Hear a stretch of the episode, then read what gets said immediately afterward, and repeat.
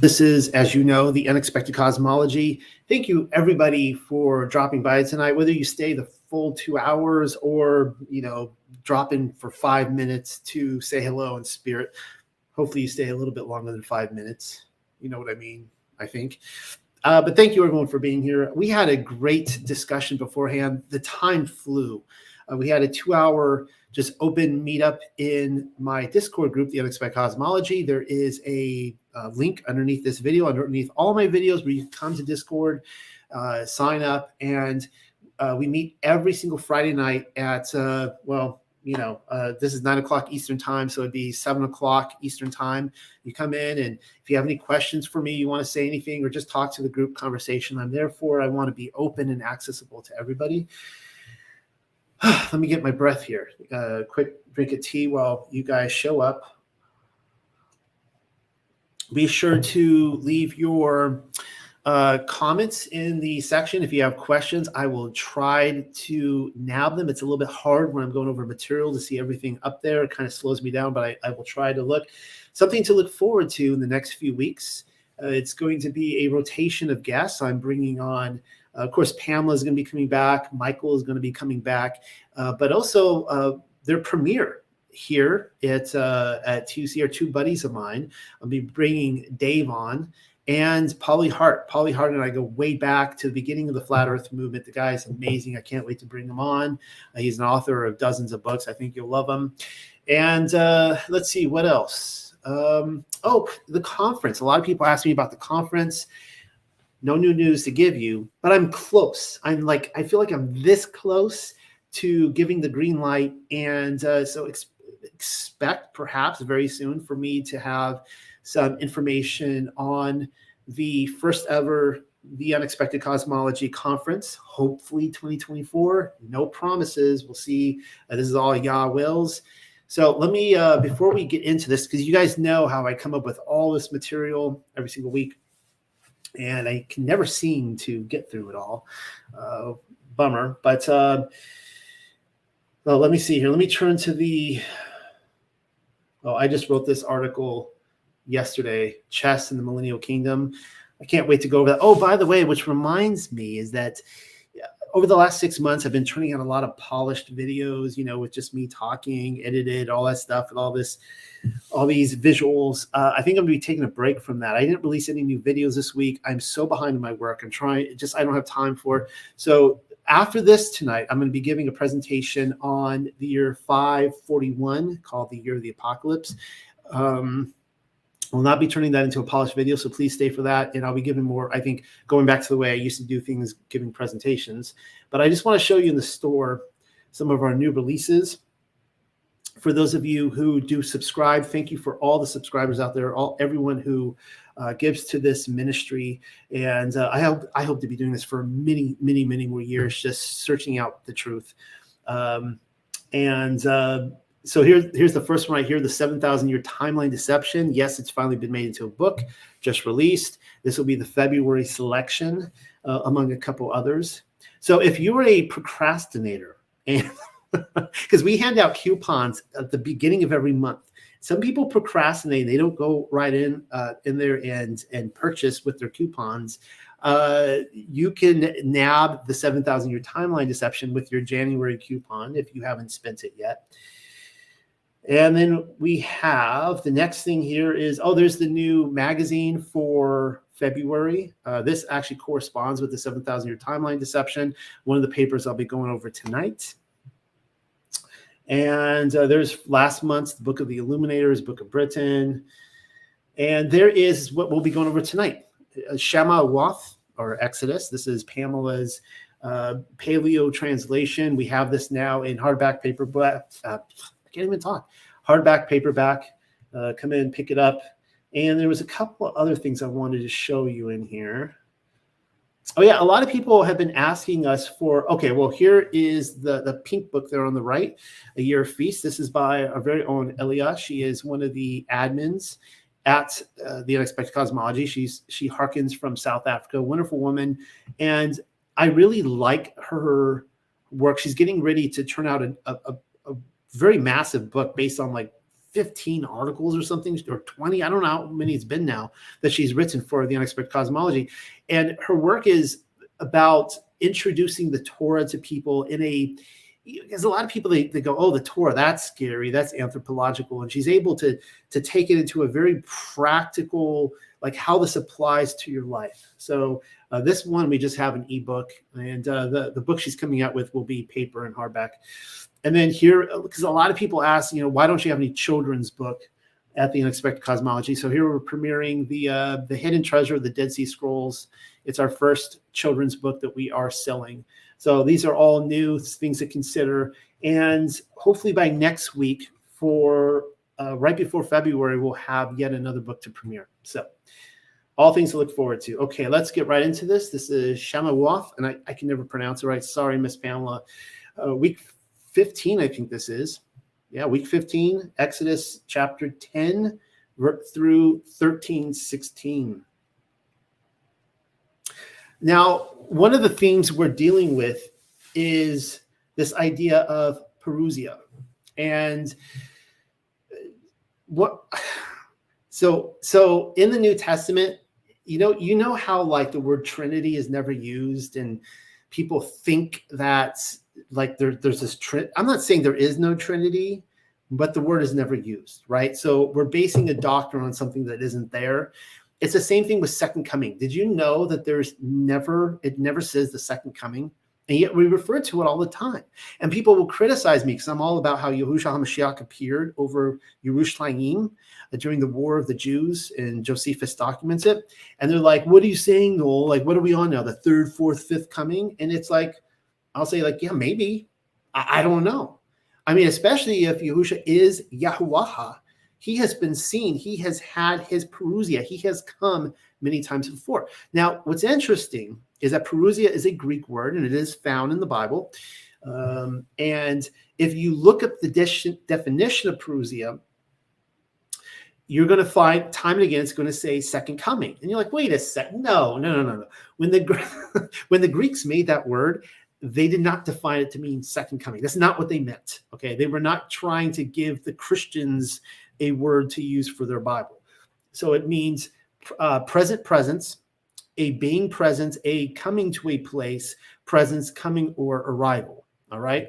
So the idea of Parousia is that a, an, a, a conquering king or an emperor would leave his capital, his throne, to go with his army and to conquer another city. You might surround the city, you might move right in. It might take you six months, it might take you a year, it might take you more than that. And especially after after it's been conquered, you might set up your government there, or you might just leave. So the idea of Parousia, when it's used, is to imply that Yahushua HaMashiach or Yahweh, like in the ex the case of Exodus, arrives at a destination and then leaves. All right. So we see this uh, I've pointed out this case here in Yeshayahu, Isaiah 19, 1 through 2, and it says, The burden of Mitzrayim, that would be Egypt. Behold, Yahweh rides upon a swift cloud. What? He's seen in the clouds? Just like Yahushua HaMashiach was seen in the clouds, right? And shall come into Mitzrayim. The idea is, is when he's seen the clouds, you will actually see Yahuwah in the clouds. And the idols of Mitzrayim shall be moved at his presence, and the heart of Mitzrayim shall melt in the midst of it. By the way, this is not describing the Exodus. This is an event of Yeshayahu's time. It was either his time or a future time, not past tense. Meaning that Yehuwah came to Exodus before. We're going to see that tonight, um, not to Exodus, but to Mitzrayim, and he's coming again. And I will set the Mitzrayim against Mitzrayim, and they shall fight against everyone against his brother. That's his favorite war tactic. It seems like Yahuwah loves to turn people against each other and everyone against his neighbor, city against city, and kingdom against kingdom. Basically, he has society destroy itself. That's one of his favorite tactics. And then we see in Revelation 1 7, behold, he cometh with clouds, Parousia, and every eye shall see him in the clouds, and uh, they also which pierced him. Those would be, of course, that generation, 70 AD, the, the Jews that pierced him. And all kindreds of the earth shall wail because of him, even so, amen. We see this in why, why am I showing you Paul, First Corinthians? You'll see why in a moment. Uh, this is what Paul says Behold, I tell you a mystery. We shall not all sleep, But we shall all be changed in a moment. In the and he includes himself in this, by the way. Uh, in a moment, in the twinkling of an eye, at the last trumpet. For the trumpet will sound, and the dead will be raised incorruptible, and we shall be changed. Um, so let's. I, I read this to you last week. I'm going to read this small snippet again. This from, comes from Kolbrin, the Book of Manuscripts, and as a reminder, this is Egypt giving their version of the uh, Exodus account. If you want to see the whole thing in last week's video, I read from like two chapters from the Kolbrin, and it was just mind blowing. I mean, it was just, it was more like mind melting hearing them describe the Exodus event and how bad it was. I mean, it, they make it out like they made out like way worse than even how you can even imagine it in the Bible. But this is what they say the days of stillness were followed by a time when the noise of trumpeting and shrilling was heard in the heavens, right? So here you have a Parousia event. The trumpets are blaring, just like Paul talks about the last trump. And the people became as frightened beasts without a herdsman, as asses when lions prowl without their fold. The people spoke of the Elohim of the slaves, those would be the Hebrews. So this is the Elohim of the Hebrews coming down and reckless men said, if we knew where this Elohim were to be found, we would sacrifice him because they're all thinking in terms of idols, right? Meanwhile, uh, Yahuwah is smashing and destroying all their idols. I think we'll see more of that tonight. And they're just running confusion because they're like, you know, th- th- that's all they're thinking about. Like he must be one of these gods. But the Elohim of the slaves was not among them. He was not to be found within the swamplands or in the brick pits, which is interesting because the, the Hebrews were in the brick pits. His manifestation was in the heavens for all men to see. You get that? Parousia, Yahuwah was in the heavens, manifested for all men to see, but they did not see with understanding, nor would any Elohim listen. Those would be the gods of Egypt. For all were dumb because of the hypocrisy of men. All right. So let's start reading tonight. Shamawath, chapter 10. Uh, we'll finally get there, chapter 13, uh, verse 16. For all of you tuning, tuning in, Shabbat Shalom. Thank you for being here. Um, well, I'm just, I guess, answer this question while it's here. I'll just pause and answer this. It was, I was asked, uh, how long have some of your viewers cons- consistently kept Torah? That's a question I cannot answer because obviously I'm not in the homes of my uh, my viewers. Uh, thank Yah, I'm not omnipresent, but uh, how long they consistently keep Torah? I mean, I would imagine it's across the board. I, I know, uh, I, I, I do know some of my viewers personally, and they're friends of mine, and I believe that they are passionate to keep the Torah. And then there's a lot of people in this community that are fakers uh, across the board. And how has it impacted your social relations, if at all? okay, that's a that's a whole discussion right there. Uh, thank you for asking that. Um, some people, uh, you know, we, we lose our when you when you Yahushua HaMashiach said that you know he was coming he was bringing a sword and he said you know depending on your translation he's like he who doesn't hate his father and mother he who he who loves them more than me is not worthy of me and he's basically saying there that if you actually follow the narrow path um, and follow his father's commands you're going to be hated i mean your family it's they're, they're, going to turn on you and that kind of stuff so i would say that the following the torah um, is not the does not make you the life of the party, uh, nor is it the the more uh, yeah socially favorable thing to do. But there are so many amazing. If we're looking for you know the acceptance of the world, we we have a wide road for that, and the the the blessings have been such that this has been the happiest time of my life, hands down following the commands and discovering the truth of who Yahuwah is has been the happiest time of my life. So uh, I would never trade it in for all the the family relations or the friends or the money in the world. All right. So let's start getting into this. And Yahuwah, the ever living, declared to Al Mashaha, that would be Moses, go into Pharaoh, given that I will make heavy his heart and the hearts the heart of his servants with two other evidences that I will fashion in their midst that they might that they might know that I am Yahweh the ever living Mashah and Aaron came to Pharaoh and he said to him Yahuwah Allahaya of the living ones He has declared like this until we until when will you refuse resisting to my face to send away my people to serve me? Given that you have refused to send away my people, behold me. Tomorrow I will cause locusts to come into your dominions. I, I am just thinking here that it just really hit me because I had just read you the passage about how Yahuwah was Parousia in the clouds over Egypt. He was in the the fiery pillar, and all of it. I think it said um, elsewhere in the Kolbrin that it took up a fifth of the sky, which is pretty massive. Uh, not a quarter of the sky, but a fifth or something like that. Still, that's massive. Everybody saw him, and so here he's saying, "How long until that you will resist my face?" So he's not in the idols, but he's right there. And Pharaoh could look up and see him, and he's saying, You're resisting me. How long are you going to do that? That isn't that incredible? That even, you know, there's this idea that I've heard my entire life growing up in Christianity that, you know, all these people, they're going to be sorry. You know, this is how like how the Quran reads. Oh, you'll be sorry someday. And it's like, no, actually, they won't. People, even even this idea that every knee will bow and tongue confess, it may not be out of praise. Uh, according to this in Heart and Hearts, you can have people in the presence of Yahuwah, and they're going to be like, "Yeah, no, doesn't do anything for me. All the glories, everything, nope, doesn't do anything for me." That's what's happening right here.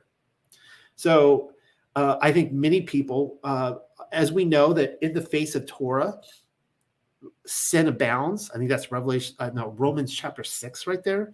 Uh, sin, transgressions of the law abound wherever the Torah is. You confront people with the Torah, they they're like they're going for that pork and like eating it right in front of you. And and people don't want righteousness at the end of the day. So uh, people will people will choose death. People will choose eternal death. I, I really uh, believe that. And my mouse here is not working for me. Okay, here we go.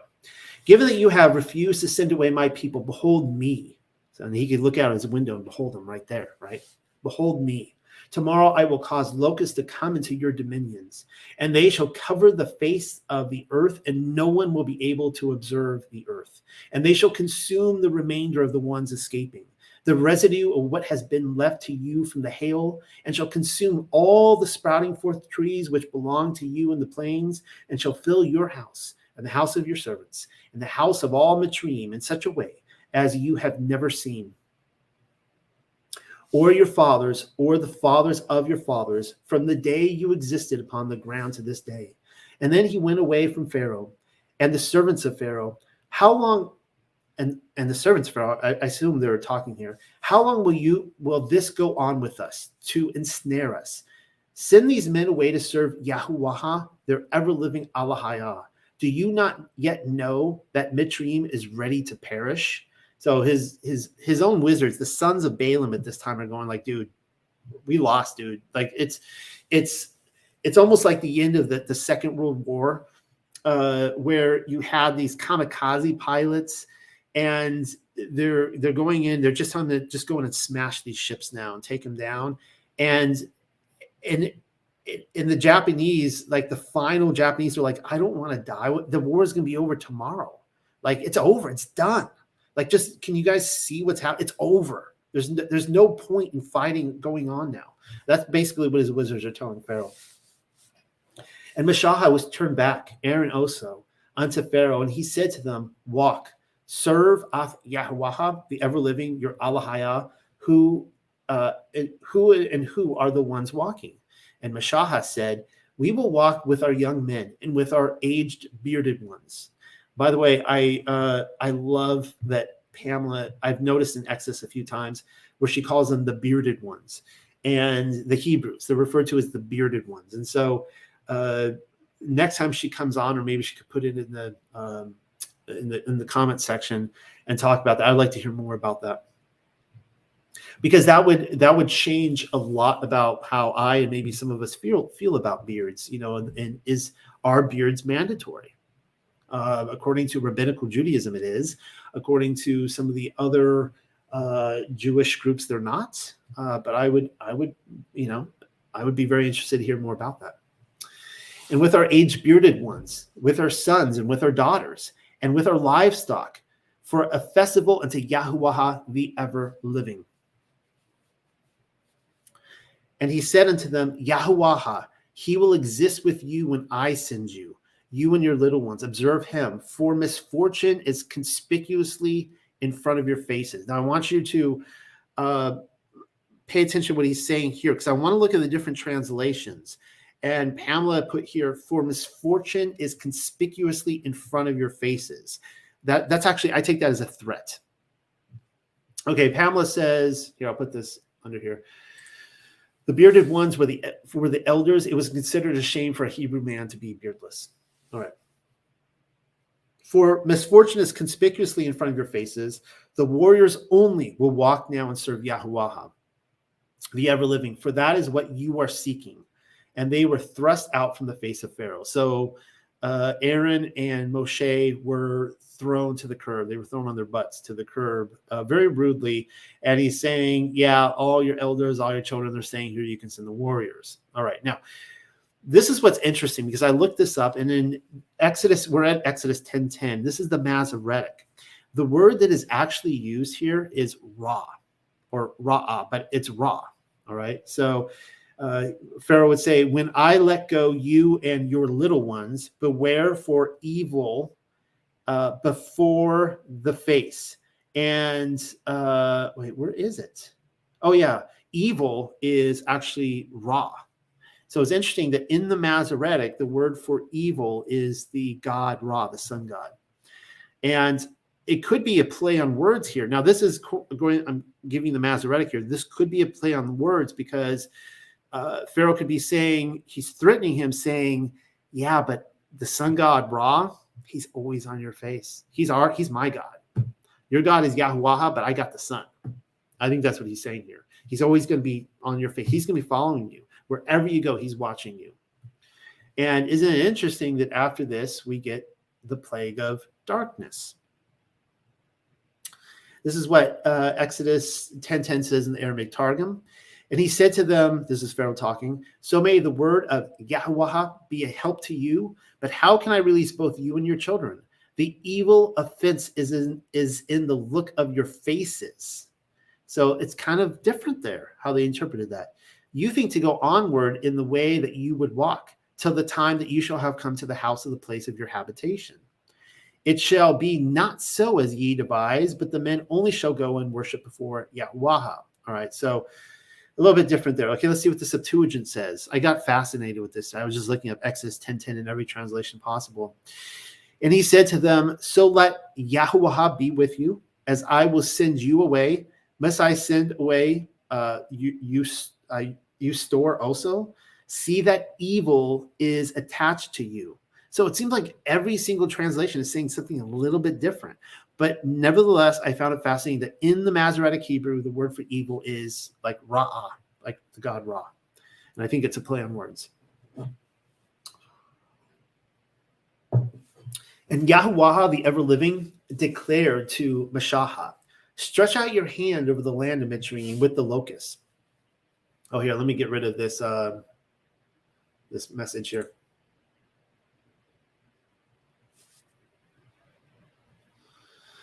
Uh, I'll just say this real quickly. Uh, Flora says, based on what we were saying earlier, I've uh, been keeping Sabbath much of Torah for almost 39 years. Congratulations. That is a long time. With Sabbath group for sure, lose friends and conversation company who just want to debate it.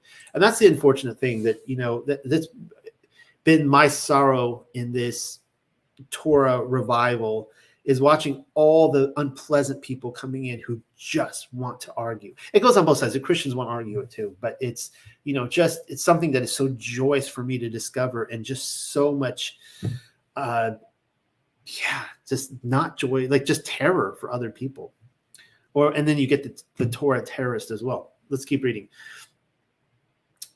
And Yahuwah, the ever living, declared to Meshahah, Stretch out your hand over the land of Mitzrayim with the locust, and he shall come up upon the land of Mitzrayim, and he shall devour all the green herbs of the land, all which the hail has left. So Meshahah stretched out his branch over the land of Mitzrayim.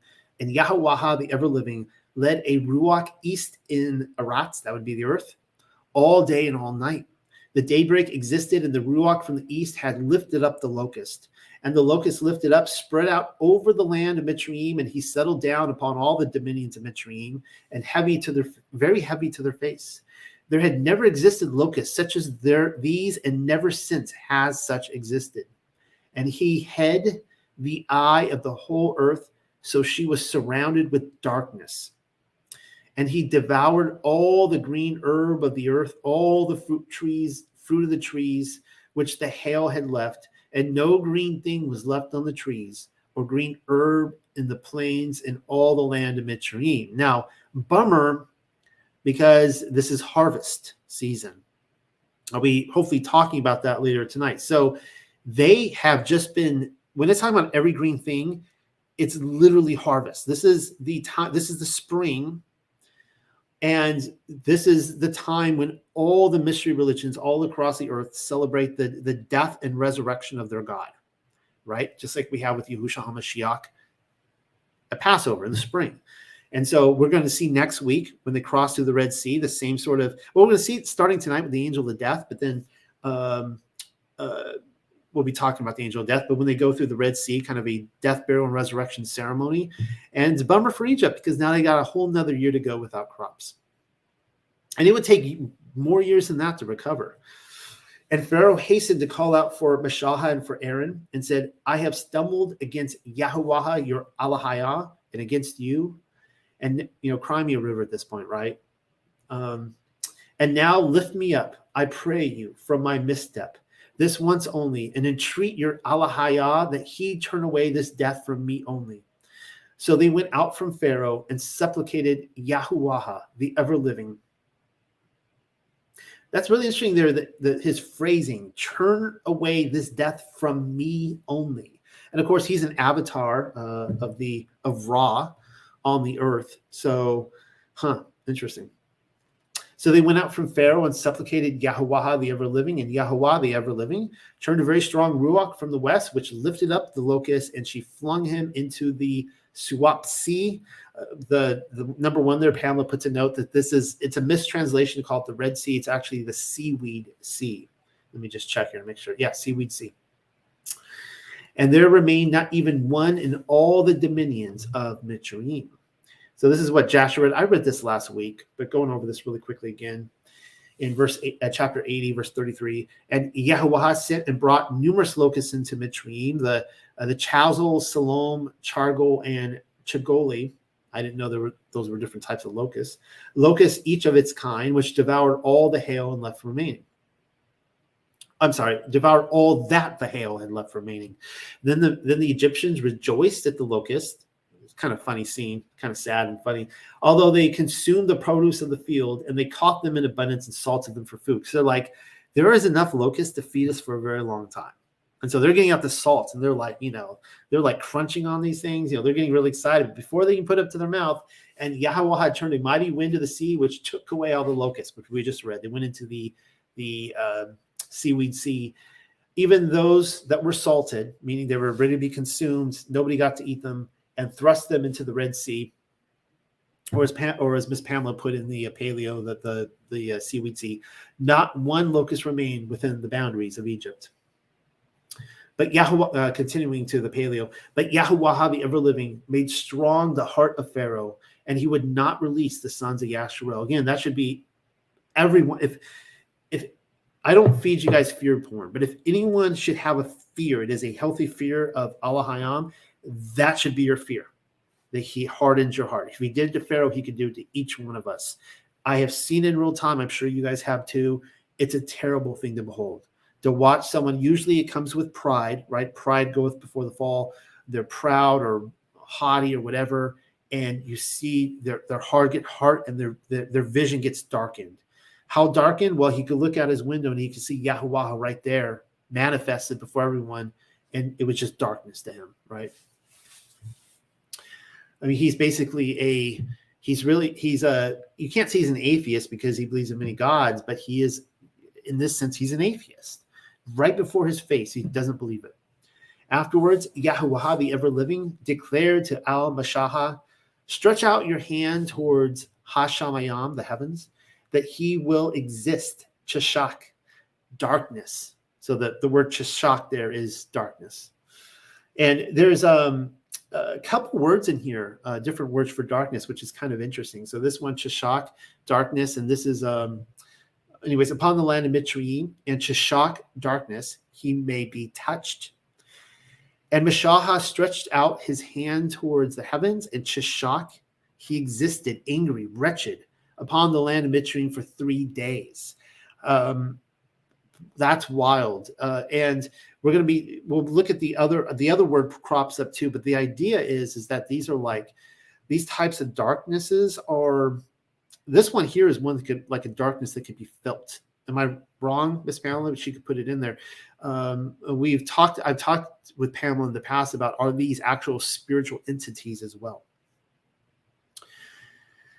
No man observed his brother, and no one rose up from beneath his roof for three days. But in all the dwellings of the sons of Yasharel, light existed. So that would be in in. Uh, we'll see why the light existed. The Aramaic Targum talks about it here. My mouse is acting strange tonight. She says I am right. I'm right about something I said. I'm not sure about what I'm right about, but uh, I don't know if it's about the darkness being felt, the chosek, or the uh, the, the spiritual entity as well. I think both. This is what the Aramaic Targum says. And Moshe stretched out his hands towards the height of the heavens, and there was dark darkness. So it's not just darkness. According to the Aramaic Targum, it's dark darkness in all the land of Mitzrayim for three days. No man saw his brother, and none arose from his place for three days. But among all the sons of Yasharel, there was light that the wicked among them who died might be buried. That's interesting, so that they're able to bury the dead, and that un, the, that the righteous might be occupied with the precepts of the Torah in their dwellings. Well, that's interesting. So the, occupied with the precepts. So this is telling you right here. Here's another verse where they knew what the Torah was. Okay, before it came to them on Mount Sinai, they knew what the Torah was. It, it the way I explain this is that because Christianity, in order to get out of obedience to the commands, they're like, well, it didn't come until Mount Sinai. So that shows you that humanity was fine before the Torah. And so it can be taken away just as easily. And it's like, wait a second. No, no, no, no, no. Like before you got married, you knew that there were these vows coming. You knew what the vows were, you know, to, to honor, cherish, you know, till death do we part, all these kind of things, right? The vows existed and you could study the vows and you could be like when i get married i'm going to commit to these vows it's the same thing going into this wedding ceremony at mount sinai they were committing to these vows uh, that was being put in front of them but it still existed it wasn't just made up on the spot right the pig did not evolve into an unclean animal only to evolve into a clean animal again all right, continuing the paleo. Then Pharaoh called out to Al Mashahad, said, Walk you, serve him, Af Yahuwah. Only your livestock, he's always holding something back. You know, he's always trying to keep them back somehow. Only your livestock and your bulls and cows shall stay. Why am I not surprised? Of course, he didn't have any of the livestock, right? So I guess he needed some at that point. Your little children will walk with you. But Mashaha replied, you must also give into our hands sacrifices and burnt offerings that we can give to our Yahuwah, our Allahaya. And therefore our cattle must walk with us. Not a hoof must be left, for we must take from them to serve Yahuwah, our Allahaya. And we cannot know with what we must serve Yahuwah, the ever living, until we arrive unto him. Yahuwah, however, made strong the heart of Pharaoh. Here we go again. And he would not consent to let them depart. Therefore, Pharaoh replied to him, Walk away from me, guard yourself. My face you shall see no more. For on the day you look upon my face, you will die. So I think I guess that's it. Pharaoh's like, it, it Moshe knows like, okay, it's over at this point. Uh, talks, uh, communication has ceased. This is uh this is Moshe has just been ghosted in modern terms. Then Yahuwah, the ever living, declared to Mashaha, Yet one more death plague will I bring upon Pharaoh and upon Mitzrayim, after which he will send you away hence. He will drive you out completely.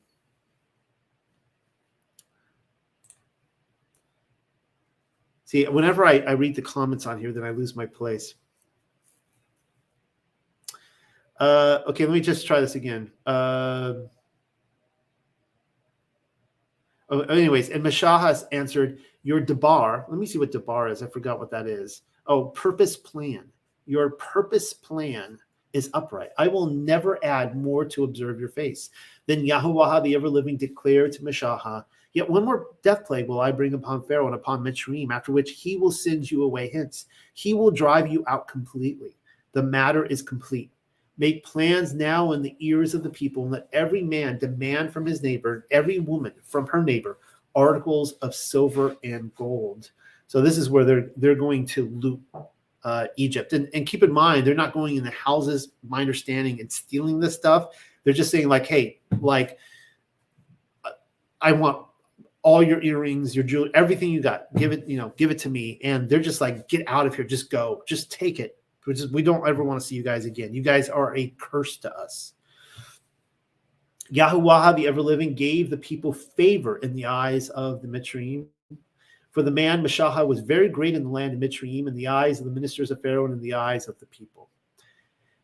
After that, Mashaha proclaimed, Thus says Yahuwah, the ever living, at the midst of the night, I will go forth into the middle part of Mitzrayim, and I will slay all the firstborn of Mitzrayim. Notice who's doing this here. This isn't. Uh, this really, this really struck me as I was reading this. This isn't an angel coming, right?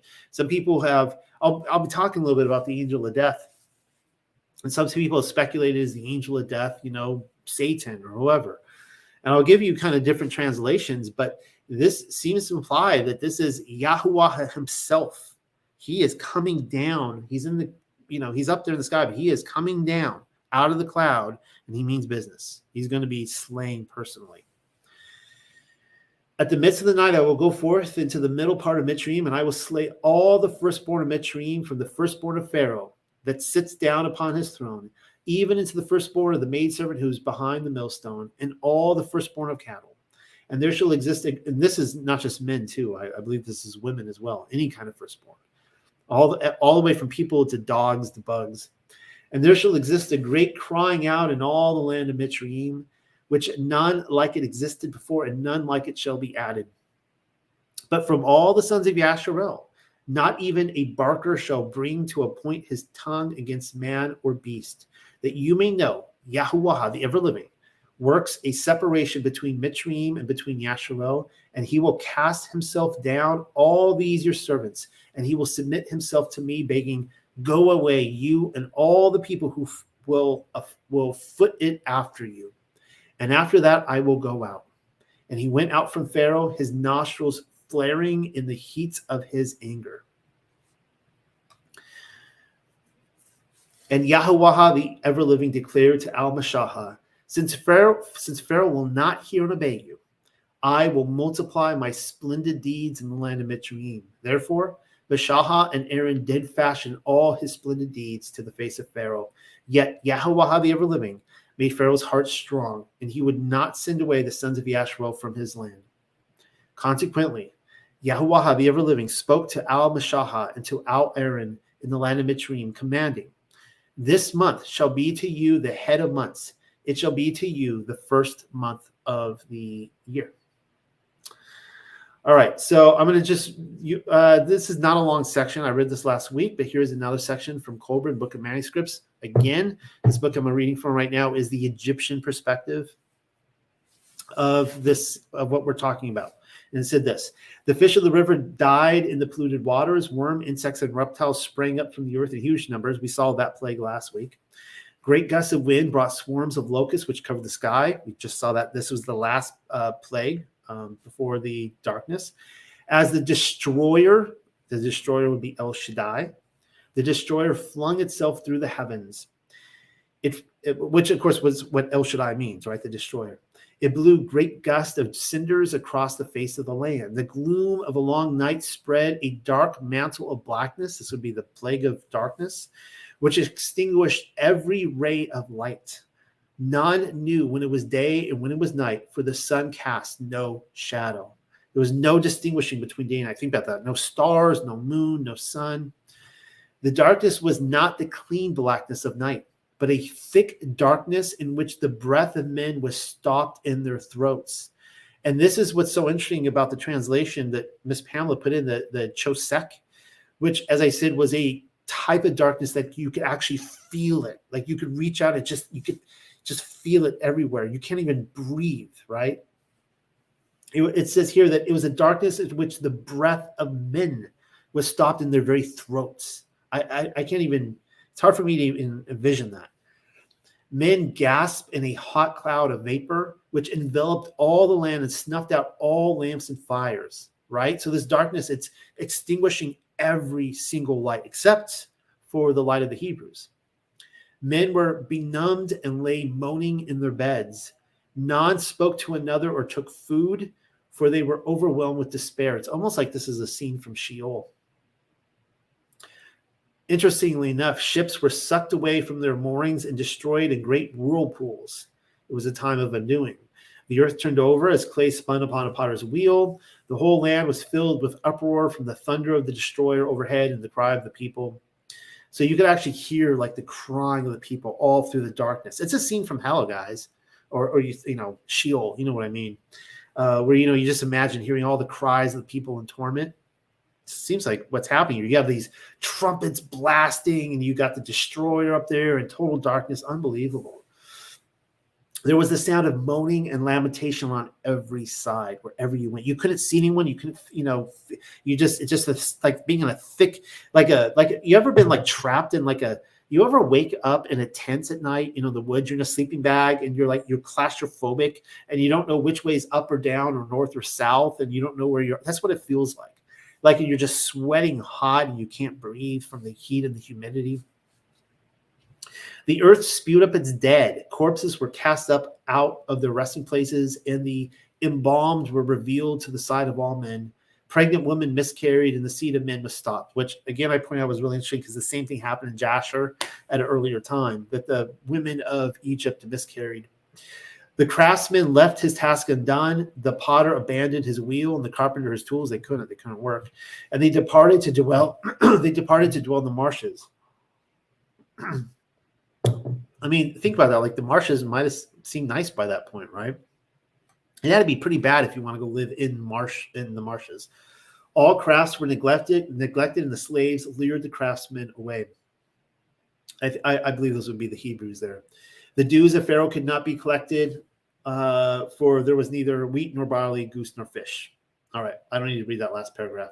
Oh, this is good here. I always say that, but then it says in the last sentence, terror was the companion of men by day, and horror their companion by night. Of course, they couldn't tell the difference. Men lost their senses and became mad. They were distracted by frightfulness. Book of Manuscripts. Continuing on, the institution of the Passover. Set your words in order until all the appointed gathering of Yasharel.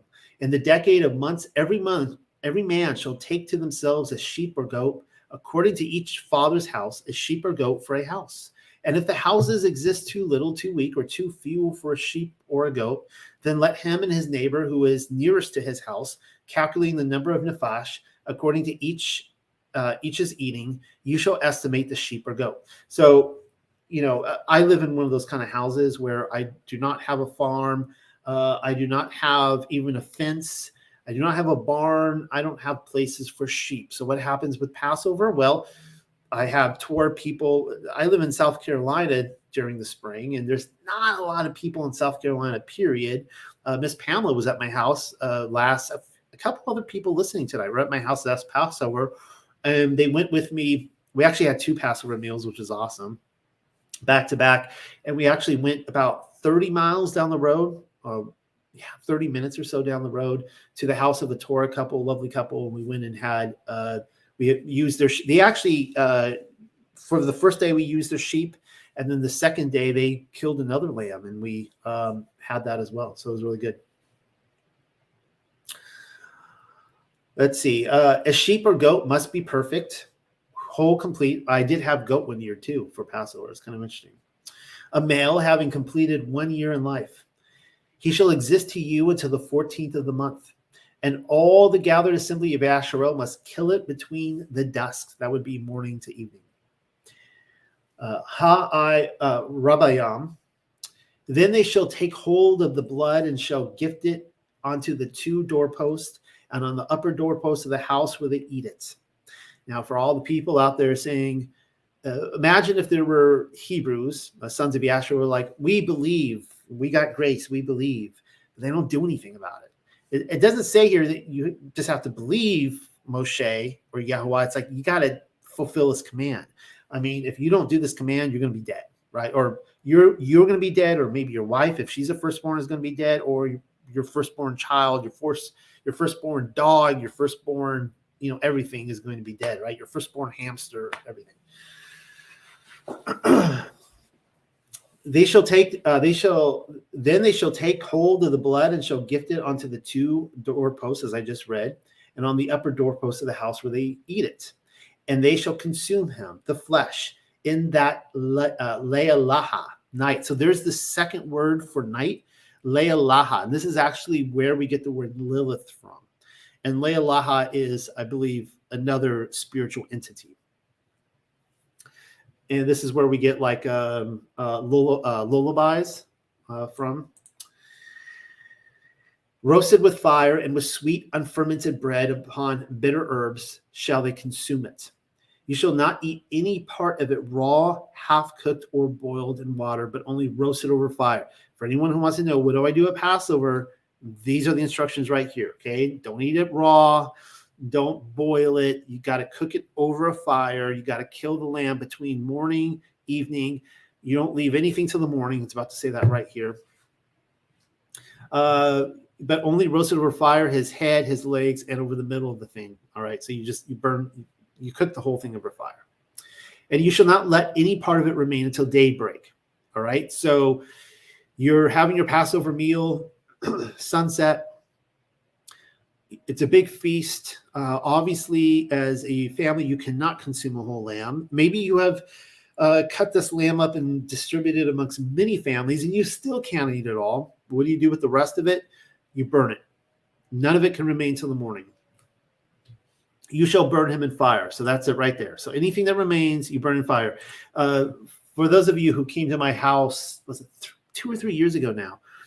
We uh, we had leftover lamb, and we're like, what, what are we going to do with this? Well, the answer is burn it, right? So we take it out there to the fire. Polly Hart, who's going to be on uh, the show in a couple weeks, he tries to get a fire going. Long story short, he finally lights it. We get we get the the, the lamb in there, and it's this. It's an amazing like savory smell that's going up, and this. I live on an alligator preserve, so this this really naughty alligator was just he would like you could see its nostrils flaring and its eyes were just so intense and it was going up and down back back and forth. And we were guarding the lamb. This is like no this lamb is going to Yahweh this is not your lamb. And um and it was like if we weren't there if we got up and left it would have come right up there. Uh, no doubt in my mind it would have just gone up there to the fire and got it tried as best as it could. And in this manner shall you eat it your waist girded up, sandals on your feet, and your branches in your hands. Uh, so that's you know the other thing. You know, when you eat your meal, you, you're dressed up. You're ready to walk out that door, right? In case the, uh, the the exodus happens all over again. And you shall eat him in haste. He is the uh, unto Yahuwah, the ever living. Yeah, uh, there's Polly right there. Weird, weird fire story. It was crazy. Uh, now that he commented on that, yes, I did just say I actually technically do live on an alligator. It's a preserve for alligators. It's a nature preserve, but it's it's a the alligators. A lot of alligators are all protected there, and uh, and Polly he just commented here, and he tried to light this fire over and over. Was it Polly like doused in water or something like that? I think the, the children were out there with like water guns and stuff, and they they hosed it all down, and. uh yeah, he he said I literally started it seven times. He gave up. He like prayed and he gave up and he walked away. Well, I didn't know he was struggling to get this fire going. So uh, this other guy at my house, Miles, he and I, we go out there, we just sit there. We're just like we were, you know, full. We had been, I had been working all day to prepare the meal. I was tired. It was the first time, literally, I had to just sit down, and go ah, you know, like at the end of the meal, right? Just like just you got 20 minutes, like ah, and we sit there and the fire's going, and we thought nothing of it. And Paul came out, he's like, "Did you guys like the fire?" And we're like, "No, it was it was going when he got here. He couldn't believe it. It just like it, it was like a miracle. It just you know." Uh, yeah, he gave up on the seventh time. Yep. All right. See, I get so distracted when I read your comments. I love reading your guys' comments, though. It's like you guys are in the room with me right now. We're just having a conversation. All right, where was I? Uh, for I will, let me just stop, start here. For I will pass over the land of Mitzrayim, and I will strike all the firstborn in Aratz, Matrim, or the land of Mitzrayim, from man and from beast and upon all Allahayam Mitzrayim. Did he just say all the gods of Egypt right there? He's going to strike it upon all the gods of Egypt. I will work punishments. I am Yah- Yahuwah, the ever living, and the blood he shall exist to you of a powerful side upon the houses you are therein. And I will observe blood, and I will hop over you. And my destruction, the idea of you know the Passover, right? I will hop over you we can call it the hop over. And my destructive strike will not exist in you in my striking the earth Mitzrayim.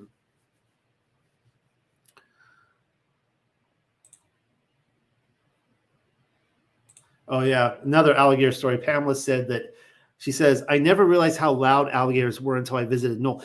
I tell this now she was in Florida at this time, and I tell this to Floridians all the time. They're like, what are you talking about? We live in the land of alligators. Florida is literally the land of alligators. I'm like, you don't hear them? They are so loud. Um, they will. Uh, Sarah and I, we we live upstairs, and our bedroom goes out to the, the back balcony, which right over the water, literally right over the water, and they sound like a motorboat. They are that loud. If you can imagine how loud a motorboat is when it races by, it is this loud growl, like a gurgling engine. And it will wake us up. It's like you almost fall out of bed. It's so loud, these alligators. Uh, and of course, they only, you know, they only make that noise when they're horny and they're looking for a date. And it's like two in the morning, you know, they're looking for their midnight. Uh, don't need to go. You know what I mean? It's springtime. It's love is in the air. They can't sleep. It's midnight. Uh, they're looking, you know, they're going down their uh, little black book and seeing who's going to respond. And this day he shall exist to you for a day of remembrance and a feast, dancing, leaping, being giddy, as a powerful sign, a festival unto Yahuwah the ever living throughout the circuits of the ages, to time of long duration. She will keep uh, hachag unto him. So it's really interesting here. He's saying that this is going to be a day of remembrance, a feast of dancing and leaping. That's what the Egyptians should have been doing right now. They should be having their spring feast. This is when the Nile River overflows and they have their corn harvest and they go out there and they they worship their gods and they have these big mystery pageants and all that and they're not right they're mourning in the darkness and he's saying but what they normally do this is what you're going to be doing this year seven days only shall you eat sweet unfermented bread and so of course by time you start your passover meal anyone listening to this if you haven't done it before uh, and we're coming up on Passover in just like three months here, so this is good to know information. You want to make sure that all the leaven uh, is out of your house. Anything that's been activated leaven, it has to be out of every cabinet. You have to have it out for seven days, and it's pretty strong language what it says here. Um, in the first day, you will cease fermented bread from your houses, given that anyone eating fermented bread from the first day until the seventh she will cut off that nefash, that soul from Yasharel. So it's a very serious offense. If you are in a covenant relationship with Yahuwah, you keep his feast, uh, you have your, your Passover lamb. We're going to see more a little bit about that tonight. Uh, you guys know Yahushua HaMashiach is the lamb. Uh, and you do not eat any uh, leavened bread for seven days afterwards. So the first day, a kuda wash uh, an established set apart meeting, and the seventh day, a kuda yuash established set apart meeting shall exist to you. All malakaha, let's see what that says here. Uh, the malakaha is a prescribed service or work, especially that of an artisan or smith. Okay, so all work of the, the smith, the blacksmith, or any artisan shall not be done in them. So these are high Sabbath days. Only what will be eaten by any nefash, that alone you shall fashion. Now, to all of my lunar Sabbath friends out there, uh, you know, each his own. Everyone has to discover. I am a, a seventh day every Saturday, seven days, seven days, seven days every Saturday Sabbath keeper. I know there are some people who listen who are lunar Sabbath, and I don't want to uh, tear anyone down. You guys might be the right position. You might be. I could be totally wrong, and I want to be humble in that. And I hope you guys are also recognizing that you know this position, be, my position, could be correct as well. Uh, but this is one of the things that doesn't really add up to me. Is that it, it's like the, the lunar Sabbath, the, they'll call this the solar lunar crowd, will say that all these high Sabbaths happen to fall on the regular seven day Sabbath, anyways. And for me, it's like, well, then why bring it up? It's like already, if I'm already keeping the Sabbath, why is there such an emphasis on do not work on these days? By the way, there's these high Sabbath days, do not do any work on them. It'd be like, well, I thought I already wasn't doing any work because I'm already keeping the Sabbath. So to me, when I read these, these seem like these are special days that fall on the lunar calendar that, you know, are different every single year uh, to, you know, keep a watch out for. Again, I could be wrong and I'm willing to be. Therefore, safeguard these days of unfermented bread on account of the bone of these days. I will make your armies to go forth from Arat, the earth, uh, the land, or the land of Mitzrayim, and you shall guard as a powerful sign this day throughout the circuit of the ages. Uh, now, most translations are going to say forever, and I, I think it's really interesting because I've looked a lot at the idea of forever, and I have to, I must say I'm really intrigued and fascinated by Pamela's translation of the circuit of the ages. And the idea of a circuit, right? The sun is on a circuit, goes around. You think of like a horse race, the horse going around a circuit. Uh, and so it's again, it's not Hebrews didn't see time as linear, right? It just it's circular. So you, you keep it throughout the circle of the ages, and there's no time period on this. It just it's the ages, and it's a circuit, it keeps going around. There's no there's no like it doesn't say three, four circuits, a hundred circuits, a thousand circuits. You just keep doing it. It's it's unending. So in that way, you could say forever too. But I love how she put the circuit of the ages, and I would be curious again for her to uh, comment more on that. Take some notes, Pamela, the next time you come on. Behold, by established privilege, unto time of long duration. In the first, in the fourteenth day of Kadash, or the month. Uh, so this is when you do a Passover, the fourteenth day of the month. At the dusk, you shall eat sweet unfermented breads, um, the matzah. This is the Feast of Unleavened Bread, is also called the Feast of Matzah, until the 21st day of the Kadash at dusk. For seven days, ferment shall not come in, shall not be found to exist in your houses. And now that I, w- I thought about this, man, I wish I would have put more emphasis tonight on talking about the Feast of Matzah. I talked about Passover in my notes, but for all who eat chamatza. Uh, let's see what she has here for number five. Ferments, anything that's fermented, that life shall be cut off, even the nefash. And by the way, I believe here that um, uh, you know it, it's not it's not saying here like it's almost like with the Adam and Eve story where it's like dying you shall die, and Satan he came back and with a lie he twisted. It's like did he really say you would die? And Adam didn't die on that day, but he kind of did because his his he had a spiritual death on that day and he was cast down and he began the process of dying. Dying you shall die right? So when i read this i think about it as the same kind of prophecy with adam and eve. Uh, the same the thing of you break this command dying you shall die. You you will die if you break this command. You will and there's, there's a cutting off that's very serious. I think it's i think it's an eternal cutting off. You may not experience it in this lifetime but like the, this is serious, guys. Like keeping these commands, you will be cut off. If you want Yah, I mean, then go find you know, some other God and good luck with that, right? Get in a covenant with another God if you don't like it. But if you want to be in a covenant relationship with Yahuwah, this is what he says, and it's very serious. okay, so the life shall be cut off, even the nefash, the soul, from the gathered assembly of Yasharel. Whether a stranger or native born of Ha'arat, you shall not eat any chamatzah in your dwelling places. You shall eat matzah. All right, so let's see. What is this here? Oh yeah, yeah. Okay, so let's start talking here. We we have the uh, the lamb, the the Passover lamb.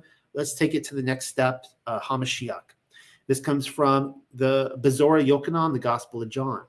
Therefore, because it was preparation day, right? So we're preparing for Passover, getting ready for the feast of matzah, that the body should not remain on the cross on the Sabbath, for that day was a for that Sabbath was a high day. So isn't that interesting? So for me, this is one of those things that actually, again, gives the case for what I would call the, the seven day Sabbath every Saturday, Sabbath every seven days, seven days, seven days. And then you have these high Sabbaths in here. So he's, according to this, if I were to take this as a, a lunar Sabbath approach, I mean, I've looked at this and I've tried to make sense of this in the lunar Sabbath. It would be like the next day is Sabbath and he resurrects right away he resurrected on the Sabbath, but it, he didn't resurrect on the high Sabbath. So you had a high Sabbath, and then you had a non Sabbath day. You might have had a couple non Sabbath days, and then you had a Sabbath day. So they're getting ready for the high Sabbath, the first day of, of the Feast of Matzah. Remember, it's the first and the last day, right? The Jews asked Pilate that their legs might be broken and that they might be taken away. Then the soldiers came and broke the legs of the first and of the other who was crucified with him. But when they came to uh, Yahusha and saw that he was already dead, they did not break his leg. So, isn't that interesting how you've got uh, on two sides of him are these two thieves that get their legs broken? Well, how is it that they break one and then the other, and then they come to him? Did they skip over him, go to the other guy, and then go to him? And it took me a long time to visualize this, but I think the way this is happening is that all three of them were on one tree and so you're going in a circle and so you know they would put the the the cross beams there and they're all just hung on the same tree three dudes on the same tree so they go to the first break his legs they go to the second break his legs and they're just going around this tree and he's the last guy on there but one of the soldiers pierced his side with a spear and immediately blood and water came out and he who uh, I didn't quote here from the Hebrew Gospels. I should have. I don't know what I was thinking. These are the Greek. And you guys remember the Hebrew Gospels, every single time uh, where it says soldier, it actually says Pharisee. And then the Greek, the Greek Gospels say soldiers, the Hebrew Gospels say Pharisee. And you're like, what in the world's going on here? And of course, you know, my conclusion is that these are these are the Pharisees. These are the Pharisees doing it. Pontius Pilate washes his hands. He's like, I'm not, I'm not crucifying this guy. And that was actually his judgment. So it'd be a very strange thing for the judge to say this guy's innocent and then kill him. Like that, that doesn't make any sense. It makes a lot more sense to go, okay, I wash my I'm washing my hands. He asked the Jews to do the same. They didn't. He handed them over to them and like, you guys do what you want with them. And then the Pharisees went and killed him. And he who has has seen has testified, and his testimony is true, and he knows that he is telling the truth, so that you may believe. Most people will say that uh, Yochanan is talking about himself in the third person here, and you guys probably know my my conclusion on this. That uh, the reason why uh, the Gospel of John is not one of the uh, Semitic uh, Gospels, uh, the Synoptic Gospels, excuse me, uh, is that you know you have Matthew, Mark, and Luke that kind of do their own thing, and John is over here doing his own thing, and it's because the person giving the testimony here, I believe, is Mary Magdalene. I think he is sourcing, and that's one of the reasons he's getting his source uh, information from a woman. And he's like, look, look, I know this person's testimony is true. I know that it wouldn't hold up in court, but this person's testimony, this person knew uh, Yahushua HaMashiach personally, and and it's true. And that's why there's such an emphasis on Mary Magdalene in all of these accounts where he's talking about who he's getting his information from. And none of the other gospels talk about that and uh, and so you you know he is is it, it's actually it could be very well she right. This is just uh, translator bias. It could be it could read and she who has seen has testified. It would make a lot more sense actually, and her testimony is true, and she knows uh, that she is telling the truth so that you may believe. And you'd go, oh, that makes sense because it's a woman, and right, I'm not supposed to believe what she, her testimony doesn't hold up. For these things were done that the scripture should be fulfilled, the Passover, but also not one of his bones shall be broken. And again, another scripture says, they shall look on him whom they have pierced. Yochanan chapter 19. All right, now I'm going to read to you from Bezorah Kifa. And this occurred to me today as I was preparing this. You know how you like, it's like kind of like a no doubt thing, like something you knew your whole life, but then you come into this deeper understanding of it and you're just like, oh my goodness. And it really hit me like on a on a deeper level today in a way I can't really describe to you. Uh, of how much the crucifixion account is a reverse engineering of the Passover event. I mean, we we've all grown up knowing it's the Passover event. We get it, but like you, you you'll see what I mean reading Bezorah Kifa. So I'll, I'll point this stuff out. And so I'm going to be reading uh, 14 verses, as you can see from Bezorah Kifa. But of the Yahudim, none wash his hands because, of course, Pilate's like, I wash my hands. He offered them the water. And uh, some actually speculate that the water it's kind of interesting. Uh, I'll get to it in other studies that uh, getting a little holy grail for you that that water that he actually washed his hands in was actually the holy grail. That's that's something completely different. But anyways, he washes his hands. Neither Herod nor one of his judges. And since they did not desire to wash, Pilate stood up. And then Herod the Edomite, uh, the Esau of the story, the king commanded that Adonai be taken, saying to them, What things I command you to, to do to him, do. All right. So he's been handed over to Herod. Herod's finally going to do, you know, Esau's finally going to do what he's been wanting to do to, uh, to his brother Yaakov all these years. But Joseph, the friend of Pilate and of Adonai, had been standing there, and knowing they were about to crucify him, he came before Pilate and requested the body of Adonai for burial. Notice that the, the order is a little changed, right? Because in the Gospels, it, it doesn't talk about him asking for the body until after his crucifixion. And Pilate sent to Herod and asked for his body. And Herod said, Brother Pilate, even if no one has asked for him, we purpose to bury him, especially as the Sabbath draws near. This, of course, is a lie. Uh, they were not, they were going to do worse things to him. For it is written in the Torah that the sun should not set upon one that has been put to death. And also, uh, I, I, talked about this in my Bezorah Kifa study.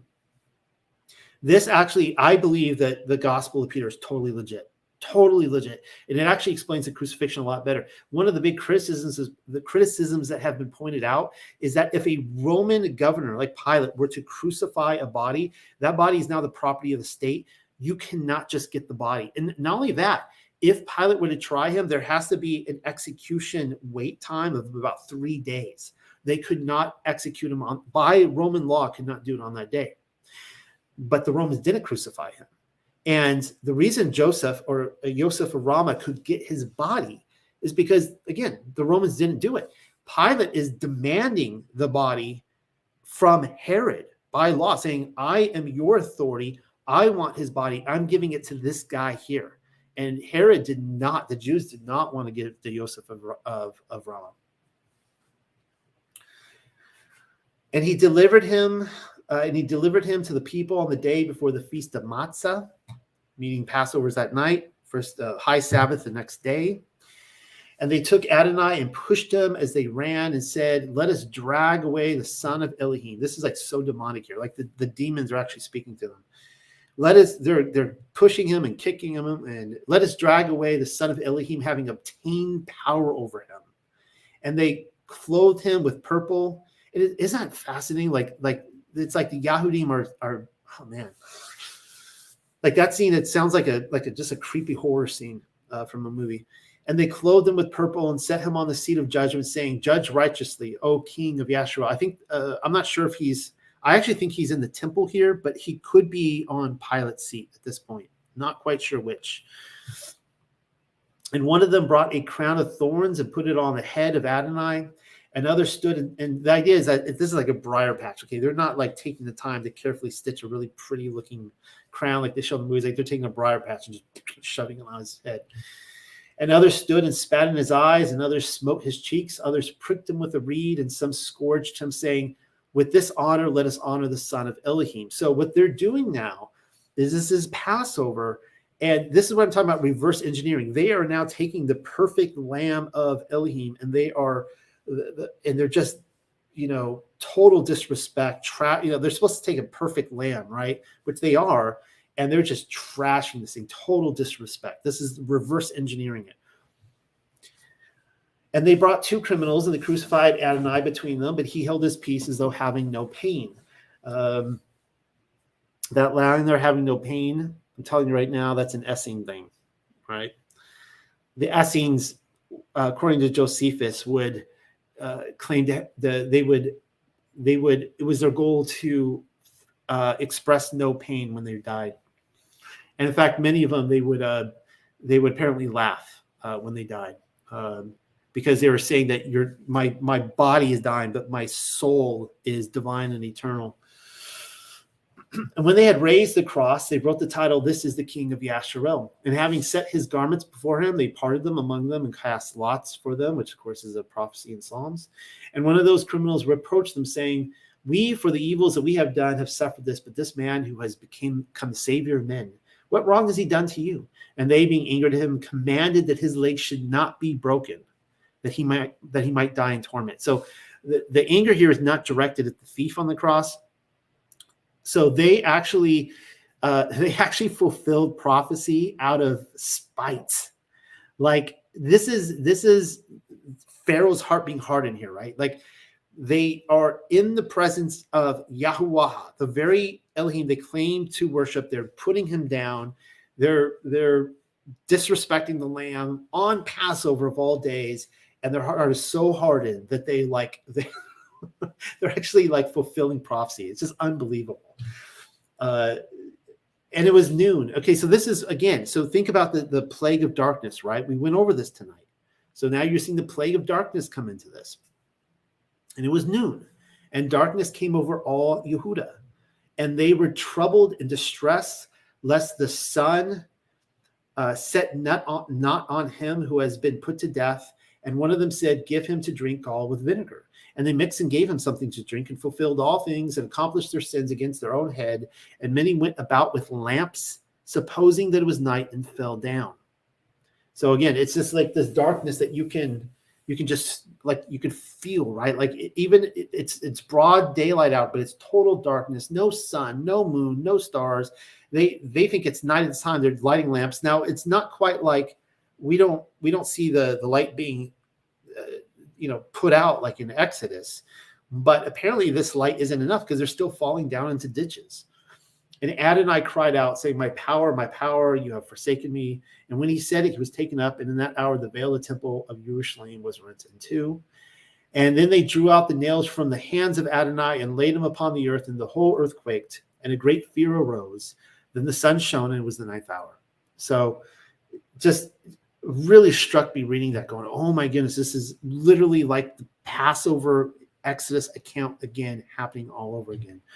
Now i want to talk about second passover really quickly and i don't want to step on any toes i'm just giving my opinion and i even saw that it being discussed today and when you come you know christians have no idea what second passover is. I have yet to meet a christian who has ever talked about second passover.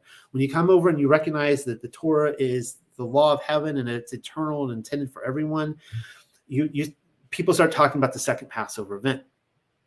And we'll get to it later in the torah portions but this is what uh, yirmiyahu, yirmiyahu chapter 23 verse 7 says. Therefore behold the days are coming declares yahuwah when they shall no longer say as yahuwah lives who brought up the people of yasharel out of the land of mitzrayim but as Yahweh lives, who brought up and led the offspring of the house of Yasharel out of the north country and out of all the countries where he had driven them, then they shall dwell in their own land. Now, it is my contention that this has already happened. Uh, I believe that it, I, I, have two theories on this. All right. Now, I know it says the north countries. Um, but I believe that this land that they inhabited it could either be paradise uh, or it could be the hidden wilderness, which of course I've written a book on. And of course, paradise is in the hidden wilderness. So either or, right? Now, you guys know I love quoting from Bezora Nicodemus, the Gospel of Nicodemus. I quote from this often, but it's such a good passage. I'm going to recite it again. Uh, the basic idea is that on this, what they're saying in Yirmiyahu, that there's going to be this Passover events. There's going to be this the events where the people who go through this are saying this is so amazing. They're no longer talking about the Red Sea anymore. They're no longer talking about the Exodus account. They're talking about what just happened. It's just an event in history that changed everything for all time, that it surpasses the original Passover event. Well, what if the second Passover event is what we just read, the Gospel of Peter or the Gospel of John? What if it is the crucifixion of Yahushua HaMashiach, who is Yahuwah, and his resurrection? And here's where I'm getting at. Then Yahuwah, stretching forth his hand, made the sign of the cross, the Tav, upon Adam. This scene takes place in Sheol. He has just been crucified. He has come down to Sheol. And upon all the saints, everyone there, in taking hold of Adam by his right hand, he ascended from Sheol, and all the saints of Allahayam followed him. What a scene that had to be. You think that those people, these saints, these are the prophets, these are the people who read the Torah, the Tanakh. These are the people that spent their whole lives talking about how amazing the Exodus was or how they would have loved to have been there. You think they'd be talking about that again? No, they're going to be talking about this event. This they nothing is going to surpass this event where they're literally being taken from the land of death into of the land of life forever. Then Yahuwah, holding Adam by the hand, delivered him to Michael the archangel, and he led them into paradise filled with mercy and glory. We also read this in Odes of Solomon, same scene. I extended my hands and approached my Adonai, for the expansion of my hand is his sign, and my extension is the upright cross. And I believe this is the mark of the Tav that was lifted up on the way of the righteous one. And I became useless to those who knew me not, because I shall, hi- uh, I shall hide myself from those who possess me not and I will be with those who love me. Um, I actually believe, uh, if you guys remember my odes of song, I did this like two, three years ago at this point, and I took you took this through, and I believe that this very likely could have been literature from the Millennial Kingdom, and that this is this is actually Yahoo uh, Messiah talking here about. He's basically saying he's going to get up and leave. He's going to be with those who love him, who are not persecuting him. All my persecutors have died, and they sought me. They who declared against me because I am living. So everyone who conspired against him are now dead. And this is Mashiach here talking. Then I arose and am with them and will speak by their mouths. Uh, for they have rejected those who persecute them, and I threw over them the yoke of my love. Isn't that amazing? The yoke, like, like this yoke you would put over an animal, but it's the yoke of his love that he throws over those who are obedient and loyal to him. Like the arm of the bridegroom over the bride, so is my yoke over those who know me. And as the bridal chamber is spread out by the bridal pair's home, so is my love by those who believe in me. I am not rejected, although I was considered to be so, and I did not perish, although they thought it of me. These are his conspirators, those who uh, crucified Mashiach. They wanted to destroy him. Um, but he, he says, you know, they thought to per- cause him to perish, but he did not perish. His his body did not see decay, as you guys know. He resurrected. Sheol saw me and was shattered. So now so now the speaker here, obviously Yahushua HaMashiach, is saying that he went to Sheol. Sheol saw me and was shattered. And the teeth of you know the Leviathan, the mouth of the Leviathan was shattered. And death ejected me, and many with me. That's who we just read, the saints, the prophets, Adam. I have been vinegar and bitterness to it, and I went down with it as far as its depth. Then my feet and the head it released, because it was not able to endure my face. Sheol, I love that. Sheol cannot endure the face of Yahweh. And I made a congregation of living among his dead. And I spoke with them by living lips in order that my word may not be unprofitable. And those who had died ran towards me. That this is such a beautiful scene. Hold on, I need to drink a, a tea here. The scene is in Sheol, and it says, "And those who had died ran towards me." And they cried out and said, Son of Elohim, have pity on us. What a beautiful scene that had to have been. Why has this never been made into a movie? And deal with us according to your kindness and bring us out from the bonds of darkness and open for us the door by which we may come out to you, the, the hell mouth, the door. For we perceive that our death does not touch you. May we also be saved with you because you are our Savior. Then I heard their voice and placed their faith in my heart. And I place my name upon their head because they are free and they are mine. Hallelujah. Odes of Solomon 42. So again, I ask, I mean, is that not an exodus event or what? You think that those people who go through that, who are resurrected, go to paradise, all of human history, by the way, all the set apart, who it's prophesying this event. Like, do you think that they're which do you think they're going to favor more? Crossing the the the the, the sea of uh, the seaweed sea, or going from Sheol to paradise in resurrected bodies? All right, now you guys see that I love to point out the moon map of lots. Here you have Terra Vista. This is what I believe is the hidden wilderness. It's on our moon. Um, it's a huge chunk of the earth. It's like half of the earth. It's a huge chunk of land. And uh, I believe that uh, you know all the the literature that I have shown shows that there is. It, you can see the pink lines up here on the top. This is where the circuit of the sun is. The sun does not pass those pink lines, which means it's all darkness. But at, in Terra Vista here, it would all be lit up. According to all the uh, the books that I have shown of the hidden wilderness, it is lit up by this. This is where New Jerusalem would be. Uh, the New Jerusalem, according to all these books, does not come into the, the sunlit realm. It goes into the dark realm, and it's all lit up by the light of the Lamb. And I'm still talking about second paradise, uh, second Exodus here. And we see this um, Ezekiel. This is also talking about the big gathering of the people. And I'm not saying that there is not another second Exodus event. Um, people, I could see the. I can see the comments now. What are you saying, Noel? What are we on? The third or the fourth or the fifth Exodus? Bible? I don't know. But uh, yes, I think that there'll be another gathering in this short season at the end of it. But I do believe that this gathering that is talking about did happen. So as I live, declares Yahweh Allahayam, surely with a mighty hand and an, and an outstretched arm, and with wrath poured out, I will be king over you. I will bring you out from the peoples and gather you out of the countries where you are scattered with a mighty hand and an outstretched arm and with wrath poured out. And here it is, the word, the wilderness. And I will bring you into the wilderness of the peoples. I think that's referring to the hidden wilderness. Uh, this is where uh, what Enoch would talk about the wilderness that is on Behemoth, that is east of Eden. And there I will, and there I will enter into judgment with you face to face.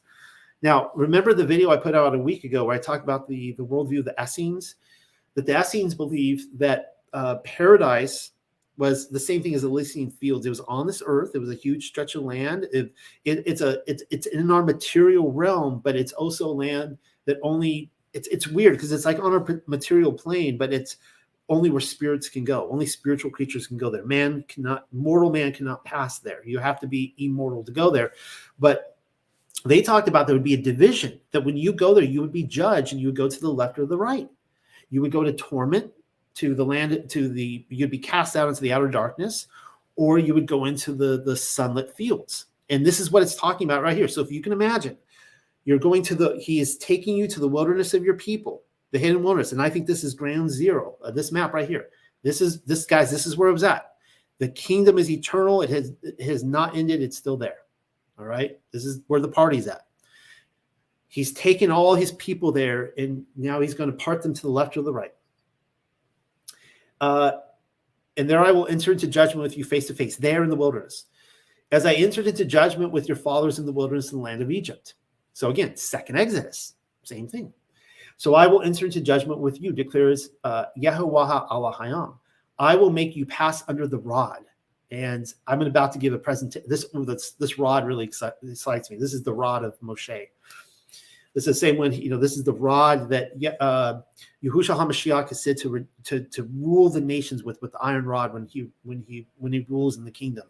So he's got this rod. And uh, this is the same rod that I believe that Joseph of Rama brought with him to Britain, uh, that flowered and, and that kind of stuff. And this is where we get uh, Excalibur from, the Sword and the Stone. And the Sword and the Stone is a, my opinion, a counterfeit rod that was created afterwards, years later, uh, by wishful thinking in order to pull the kingdom away from Yahushua and give it to Arthur. I will make you pass under the rod, and I will bring you into the bond of the covenant. Well, maybe maybe Yahusha did have an Excalibur sword. I don't really know. I wasn't there. That would be pretty awesome if he did, though, wouldn't it? I will purge out the rebels from among you and those who transgress against me. That's where we're going to find out if we make the cut. It's almost like Caesar holding his hand out like this. Can you see it on camera? You know, like this and this or that, right? It, it that's where we're going to see if we make the cut with the rod. I will bring them out of the land where they sojourn, but they shall not enter the land of Yasharel. Then you will know that I am Yahweh. And by the way, remember now, now there's the exoteric types out there that every time they see the land of Israel, this is only referring to land of Canaan. But we have seen enough passages to know that there is Jerusalem and then there's New Jerusalem, right? And there is the, the land of promise and the land that Abraham was looking for and longed for, right? So I believe this is the eternal land of Yasharel, the true land of inheritance. All right. I love this illustration here. This it's almost like a wood cutting, and uh, we're going to be talking about the angel of death now. And I love this because you see, like the people in there, they don't, they almost don't look Jewish. They look like uh like Puritans or Protestants or something, you know. And and this angel is about to come in with a sword, and you see the obelisk in the background, and uh, about to kill people. He looked up and he goes, "Oh, there's blood there," and uh, it's uh, it's one of those things where like this is something that I think that Christianity really struggles with that that in the Torah and in the Tanakh, Yahweh is looking for visible signs. Um, one of them is circumcision. He's looking for these. He's looking for a mark. Marks are important to Yahweh. We just read about how he put uh, in the Odes of Solomon. He put his name on their forehead. He put a physical mark on their forehead. He put his actual name. He wants to look and go, that person's mine. Because I could read it. I see my name on his forehead, right? Visible stuff is important to Yahweh. So he wants to look for the blood on the uh, the doorpost. It was my friend Polly likes to point out with tzitzits, uh, with tassels. He's like, uh, I, what's the line, Polly? You say it's it's it's like uh, you you wear tassels so that Yahweh uh, so Yahuwah knows that you're not a whore, right? And it's like it's like if you're not wearing them, does he know that? Does he know you're not whoring after other gods? Uh, and visible signs are very important to him. All right, so jumping back into the paleo, Mashaha then called out for all the bearded ones of Yasharel, declaring, I, according to Pamela, she said, These are the elders of Israel, the bearded ones. Draw out and take for yourselves a sheep or goat for your families, and kill the uh, Pasash, the, the Passover lamb. And take for yourselves a bunch of hyssop and dip it in the blood which is in the basin, and strike the lintel and the two doorposts with the blood which is in the basin. And none of you shall go out of the door of his house until daybreak. And Yahuwah, he shall cross over to strike Mitzrayim, and he will observe the blood on the lintel and on two doorposts. Then Yahuwah, the ever living, will hop over the opening and will not all injury, and will not all injury to come to your house to strike it. And you will safeguard as a powerful sign. There's that sign again. Had Dabar, the word set in order, the plan for an institution for you and for your sons to time of long duration. All right, so this is where um, it really struck me that it's saying here, uh, it, it's not, it doesn't say here the angel. It says, uh, then Yahuwah, the ever living, will hop over. He will pass over the opening and will not at all, not all injury to come into your house. It's not saying that he's sending another angel. He's not sending Satan. He's not sending some other angel. He is apparently, if I'm reading this right, he himself is coming to, to do the killing, right? He's got the rod type of uh, ordeal, right? And either go to the left or the right. You either pass the test or you don't. And the test here is pretty straightforward. He's not lifting the skirt to see if you're circumcised. He's not seeing if you kept the last Sabbath. He's not seeing if you have bacon in your house. The one command here is that did you obey the command and put the blood of the lamb on your doorpost? That's it. Now, the Aramaic Targum says this For the glory of Yahuwah will be manifested in striking the Mizraim, and he will see the blood upon the lintel and upon the, t- uh, the two posts. Uh, and the word of Yahuwah will spread his protection over the door, and the destroying angel will not be permitted to enter your houses to smite. Now, you could read that in, in it sounds like that they're separating, saying that there is a separate angel. That I mean, that's how I'm reading the Aramaic Targum. It doesn't have to be so, that's how I'm reading it. And he shall observe this thing for a statute to thee and thy sons for a memorial forever. Now, just so you guys know, I, am taking Pamela's side here. I believe that Yahweh, I, I, I, think that's the best translation. But this is kind of interesting because um, so here's what Exodus from the King James, the, the Masoretic text says For Yahweh will pass through to smite the Egyptians. So it does say here, uh, it says that he will be passing through, Yahweh. And when he seeth the blood upon the lintel and on the two side posts, Yahweh will pass over the door and will not suffer the destroyer to come in until your houses to smite you. So that could be again an interesting play on words because the destroyer is kind of like El Shaddai, who is Yahweh. Or is he talking about a separate entity? And he shall observe this thing for an ordinance to the oh, I just bit my tongue. Please don't send me hate mail like like you know like Noel doesn't believe the Bible or whatever. Just give me your point of view. If you believe that it's a different angel or it's Yahweh, let's have a civil conversation about this. But here's what again what the Genesis Targum says in uh, 3 6. And the woman, this would be Eve or Hava, Chua, Chawa, uh, Ch- Ch- Chaua, I think. And the woman beheld Samael, the angel of death. This is the serpent in the tree. So it's interesting that they're crediting this idea of the angel of death with Samael. And this is where a lot of the tradition comes from that it's actually Samael uh, going through to destroy people. And it's kind of interesting, right? Like the Grim Reaper is taking people to Sheol, to the to the captain Sheol the same way it happens in uh, uh, Bezorah Nicodemon, where Satan actually transports uh, Yahusha to Sheol. And um, let's see what the legends of the Jews have to say about this. Same, same passage. The paschal sacrifice afforded Mo- Moses the opportunity for inducing the children of Israel to submit themselves to circumcision, which many had refused to do until then, in spite of his urgent appeals. But Elohim has means of persuasion. He caused a wind to blow that wafted the sweet scents of paradise towards Moses's Passover lamb. And the fragrance penetrated to all parts of Egypt, to the dance or to the distance of a 40 days journey. The people were attracted in, crown, in crowds to Moses's lamb and desired to partake of it. Keep in mind, this is the legends of the Jews, right? They're they're sourcing their information from all these places. I don't even know where they're sourcing it from it's interesting nonetheless. Uh, if you want to hold a salt shaker in both hands, I won't be offended. But he said, This is the command of Elohim no uncircumcised person shall eat thereof. And they all decided to undergo circumcision. That that would uh, I guess I was wrong. I was wrong when he went around and I guess he he didn't inspect, you know, lift their skirts to see if they were circumcised. Uh, but uh, that was that was another part of the command. It's true. You could not take part in the meal, um, and I would I, I, would assume that means the whole preparation as well, killing in the blood upon the doorpost. You need to get circumcised. So I guess those are two commands right there, not just the blood but circumcision. Don't you just love it when I'm wrong on on live camera? When Yahuwah passed through the land of Egypt so there it is. So they say, so they say, uh, oh, he blessed every Israelite for his fulfillment of the two commands: the command of the the Passover sacrifice and the command regarding circumcision. Uh, so there, it's it doesn't it, it doesn't seem to talk about the angel of death. Interesting enough, in the legends of the Jews, at least what I was reading today, it seemed to credit him to Yahuwah. So you're seeing, uh, it, it, yeah, it could be both, even amongst Judaism. Um, so here's how they talk about the night of the Passover events in the the book of manuscripts, which again is the Egyptian side of the argument.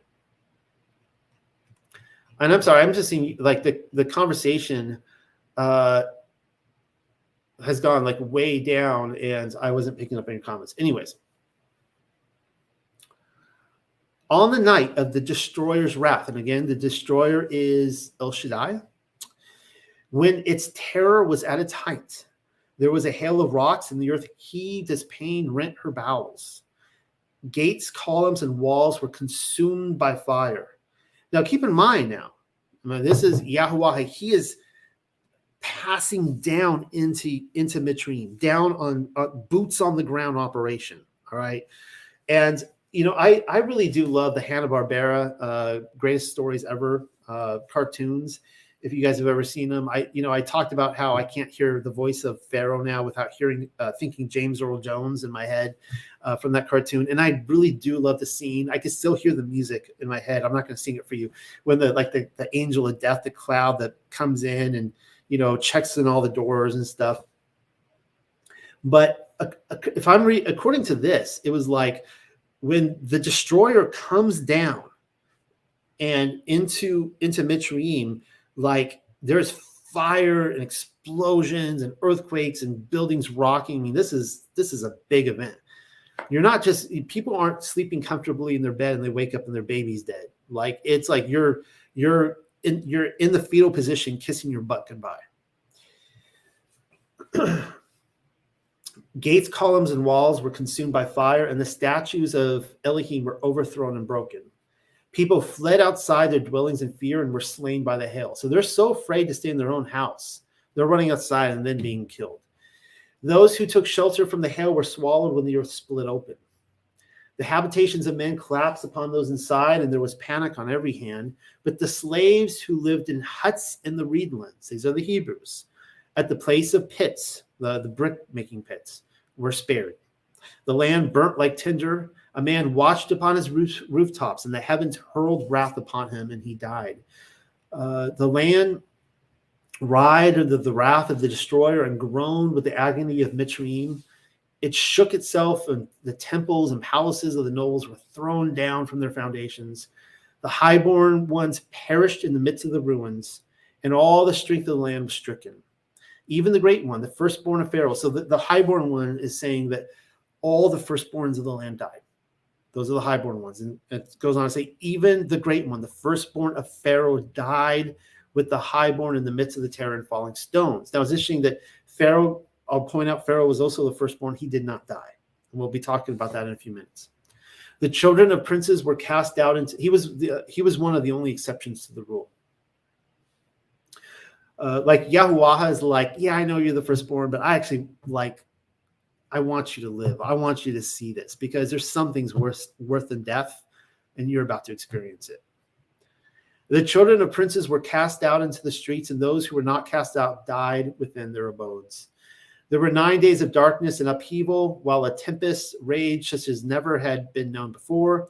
When it passed away, brother buried brother throughout the land. Men rose up against those in authority and fled from the cities to dwell in tents in the outlands. Okay. Getting back into the paleo.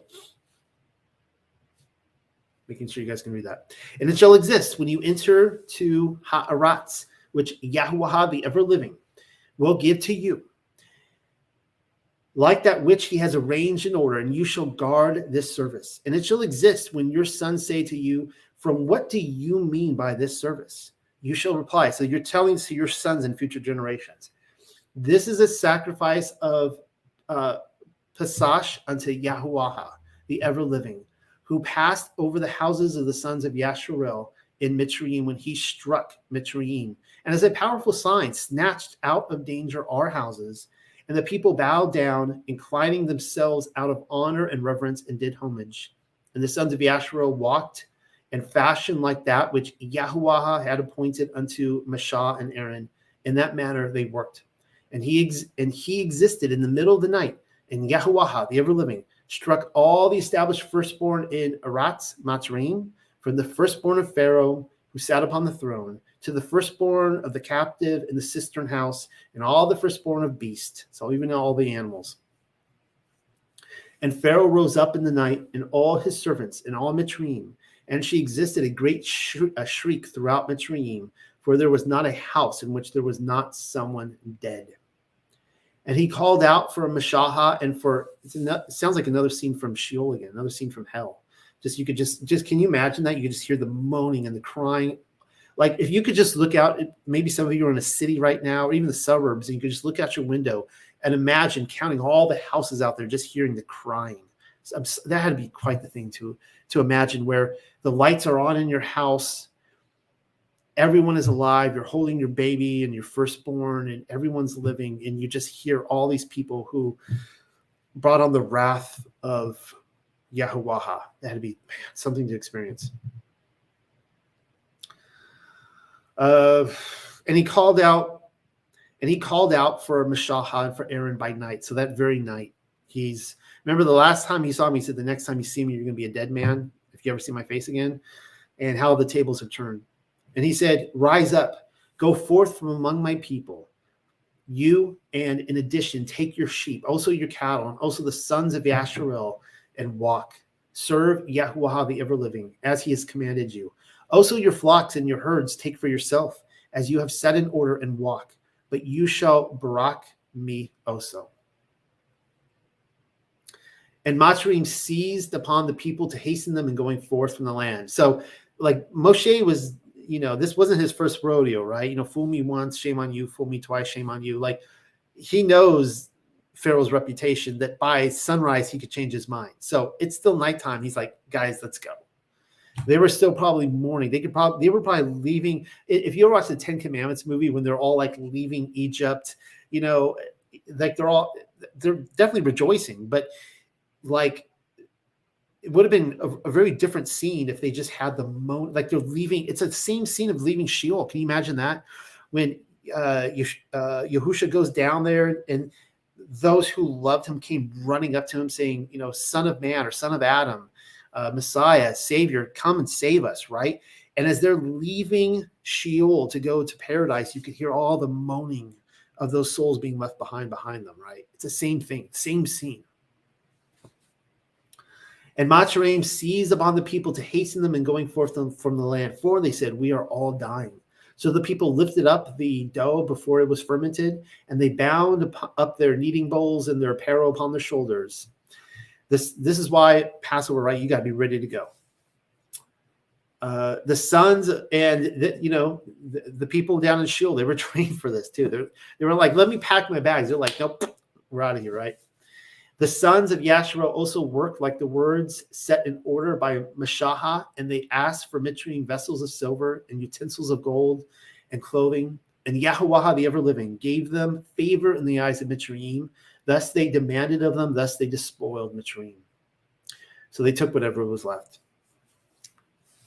I'm imagining them like walking up with like the Mona Lisa, you know, uh, like priceless artwork someone's got like this huge like like the you know the hope diamond you know like a huge diamond around their neck that kind of stuff and the sons of yasharel pulled up camp setting forth from ramses to uh, Sakat, uh tooth about 600000 warriors besides the babies and in addition a great many strangers went up with them and flocks and cattle and livestock was heavy so uh, those were the wise ones the the strangers that like yeah i'm getting out of egypt too I wonder how many of these strangers actually were wise enough to put blood over their, their door. I hope there, there were some wise ones amongst them. They also baked the dough which they had brought from Mitzrayim unto Matsuath, for it was unfermented because they were driven out from Mitzrayim and were not able to tarry. And also, neither had they fashioned any provisions for themselves. All right, so let's see what the same scene has to say in uh, Yasher chapter 80. And Allaham sent darkness upon Egypt, that the whole land of Egypt and Pathros became dark for three days, so that a man could not see his hand when he lifted it to his mouth. And that was kind of a similar scene again, right, with the crucifixion. It was darkness, and it was this type of darkness where people are lighting lamps and they're, you know they're falling over. Uh, it just it's so dark. At that time died many of the people of Yasharel who had rebelled against Yahuwah and who had not who would not hearken to Moshe and Aaron and believed not in them that Allah Allahim had sent them. That's that's something you don't read in the other account. A lot of the people from Yasharel died. and who had said, We will not go forth from Egypt lest we perish with hunger in a desolate wilderness, and who would not hearken to the voice of Moshe. Man, there it is again, the wilderness. I need to, I just came out with the second edition of the Hidden Wilderness. I need to come out with the third edition. Well, when I do that, will be in there. Contrasting that with with the other passages I showed in Jeremiah and Ezekiel about going to the wilderness. And, and a lot of people didn't want to go, right? And Yahuwah plagued them in the three days of darkness, and the Israelites buried them in those days without the Egyptians knowing of them or rejoicing over them. And remember now, the light, it said in the Targum that the light were on so that they could bury the dead. And that's what it says right here that they're, the Israelites are actually burying the dead. And the darkness was very great in Egypt for three days. And any person who was standing when the darkness came remained standing in his place. And he that was basically the same thing we read that like they didn't go back and finish their work, right? And he that was sitting remained sitting, and he that was lying continued lying in the same state. And we saw that people in beds, like crying out. And he that was walking remained sitting upon the ground in the same spot. And this thing happened to all the Egyptians until the darkness had passed away. And again, I, I think of the scene of being in a tent for all the for all of you who have been camping before. You wake up in the middle of the night and you kind of have that fear that comes over you like where am i? I can't see anything. It's so dark and you start going like this and you can feel like you slap the tent but you kind of sit there paralyzed and you know you can't really move. I imagine it was kind of like that like being in a tomb type of thing. You just you wherever you're at you just you don't leave that space. A tomb of just darkness of the chosek. And the days of darkness passed away and yahweh sent moshe and aaron to the children of yasharel saying Celebrate your feast and make your Passover, for behold, I come in the midst of the night amongst all the Egyptians, and I will smite all their firstborn, from the firstborn of a man to the firstborn of a beast. And when I see your Passover, I will pass over you. And the children of Yashrael did according to all that Yahweh had commanded Moshe and Aaron. Thus did they, t- thus did they in that night. And it came. Now this is a. Uh, let's see here. Wow, this goes on for a while. I'm running out of time. Uh, let's see. Okay, well, and it came to pass in the middle of the night that Yahweh, went forth in the midst of Egypt and smote all the firstborn of the Egyptians. So again, there it doesn't say the angel of, of death or you know the angel of Yahweh. It's it's it's Yahweh. From the firstborn of man to the firstborn of beast. And Pharaoh rose up in the night, he and all his servants and all the Egyptians, and there was a great cry throughout Egypt in the night, for there was not a house in which there was not a corpse. Also, the likeness, this is interesting. Also, the likeness of the firstborn of Egypt, which were carved in the walls at their houses, were destroyed and fell to the ground. So, all the picture frames, all the pictures of, of anyone who was a firstborn was destroyed. All the images. Man, that and that that's really interesting because there's it, I really think about that a lot with like our own images and pictures. We don't think anything of it in the 21st century, right? It's a digital age. But th- there's a power to our image. They were destroyed. Even those who were, I guess, already dead, their images were destroyed. Even the bones of their firstborn who had died before this and whom they had buried in their houses were raked up by the dogs of Egypt on that night and dragged before the Egyptians and cast before them. Ouch. And all the Egyptians saw this evil which had suddenly come upon them, and all the Egyptians cried out with a loud voice. This has to be like a horror film beyond belief. And all the families of Egypt were upon that night, each man for his son and each man for his daughter, being the firstborn. And the tumult of Egypt was heard at a distance on that night. And now this is what one of the things I wanted to read to you here. I thought this was really interesting. And Bathia, the daughter of Pharaoh, went forth with the king on that night to seek Moshe and Aaron in their houses. And they found them in their houses, eating and drinking, rejoicing with all Yasharel. And Bathia said to Moshe, This is the woman who raised him. Is this the reward for as a as an infant? Is this the reward for the good which I have done to thee? Remember, she pulled him out of the river. Who have reared thee and stretched thee out, and thou hast brought this evil upon me in my father's house? And Moshe said to her, Surely ten plagues did Yahweh bring upon Egypt. Did any evil accrue to thee from any of them? Did one of them affect thee? And she said, No. They she she, she was thinking about that. That's really interesting. None of these plagues affected me. And Moshe said to her, Although thou art the firstborn to thy mother, so she should have died. He says, Thou shalt not die, and no evil shall reach thee in the midst of Egypt. And she said, What advantage is it to me when I see the king, my brother, and all his household and subjects in this evil, and whose firstborn perish with all the firstborn of Egypt? Did you notice here that uh, she is now saying the Pharaoh is her brother? Uh, right? It started out as her father, now it's her brother. And Moshe said to her, Surely thy brother and his household and subjects, the families of Egypt, would not hearken to the words of Yahweh, Therefore did this evil come upon them. And you know, she's yeah. It's interesting how she's she's got this like misdirected anger, right? And and she's mad at Moses for doing this, and he's like, "Look, you you're still not honoring him. Like you could you you know you could recognize him. This is the King of Kings and Lord of Lords. He is the God of all the gods over Egypt, and you refuse to honor him, right?"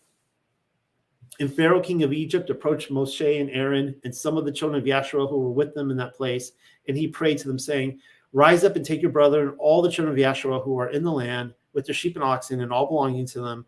They shall leave nothing remaining, only pray for me to Yahuwah your Elohim. Now, I'm not going to finish the rest of that uh, for lack of time.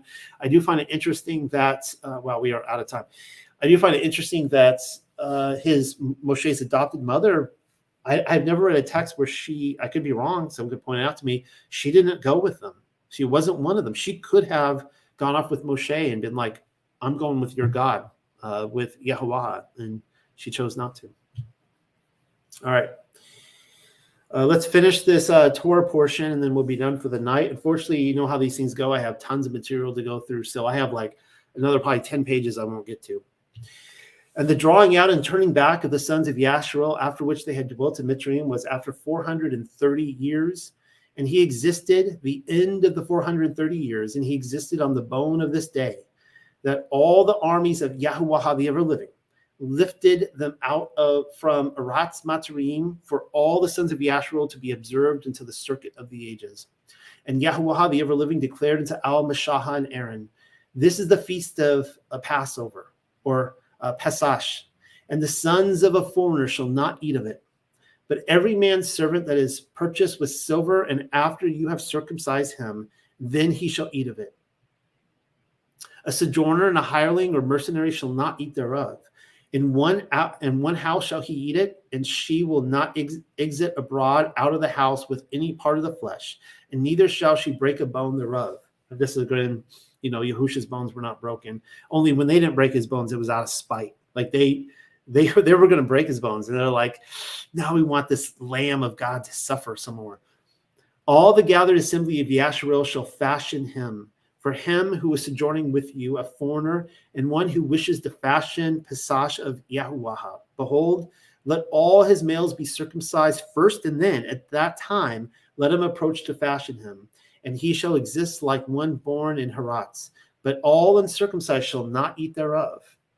Uh, Akkad uh, Thura Yuaha, which means one Torah, one one law, shall exist for the native and for the stranger who sojourns with you. Right? So doesn't matter if you're goyim or born as a son of Abraham, one Torah. And all the sons of Yasharel worked to accomplish like that which Yahuwah the ever living set in place to Mashaha and Aaron. So they worked, and he existed in the bone of this day that Yahuwah the ever living caused the sons of Yasharel to go forth from Mitzrayim by their armies. And Yahuwah the ever living you know, by their armies, we'll, we'll see later that these are 12 camps, uh, quite quite a large army. And I guess technically 13. And Yahuwah, the ever living, set words in order unto Al Mashaha to declare Kuda Yuash. Let's see what that means. Uh, set apart. I should have known. Uh, Mashaha to declare set apart to me are all the established firstborn all that which first cleaves open the womb among the sons of Yasharel of men and of beasts, it belongs to me. Isn't that interesting? He just killed all the firstborn, and he's saying the firstborn are the set apart. Really interesting. And Mashaha declared unto the people, Remember this day in which you went forth from Mitzrayim, from the house of slavery. For with a strong hand, Yahuwah, the ever living, as a powerful sign, brought you from there. You shall not eat fermented bread. The time you came forth was in the Kadash Habayab, the month of the green corn. Now, I might be ending on this note tonight.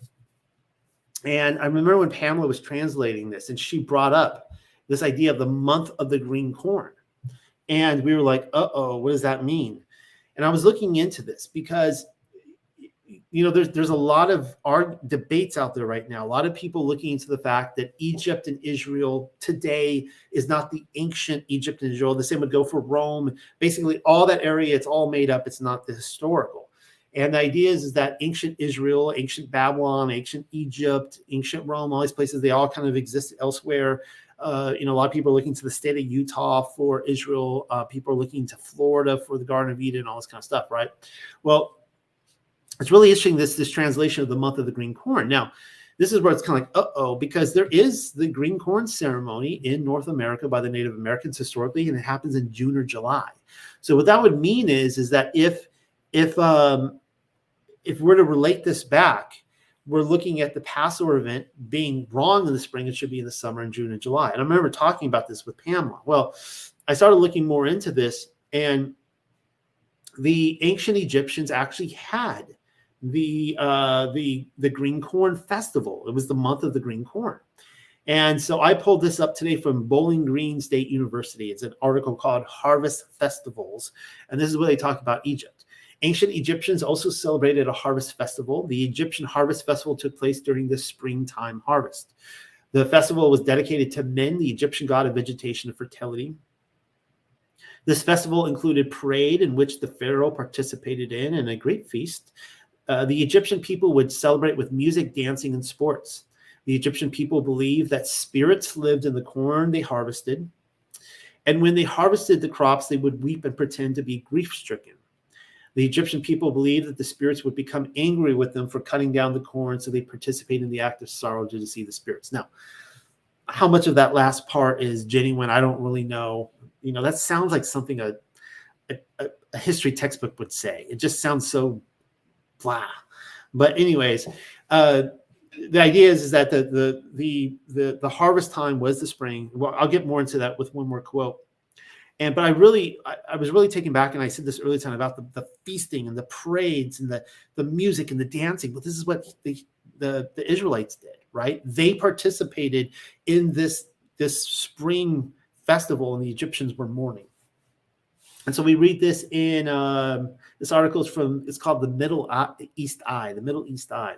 And it says this every year, Egyptians of all religions and backgrounds welcome spring with the celebration of Sham il Nassim. Sounds like kind of like Nissan, meaning smell of the breeze. Sham il Nassim dates back to around 2700 BC when it was known as Shimu. During the springtime festival, so there it is, spring, uh, and it happens about April every year, sometimes March. Ancient Egyptians would offer salted fish and other foods to their gods to coincide with the spring equinox.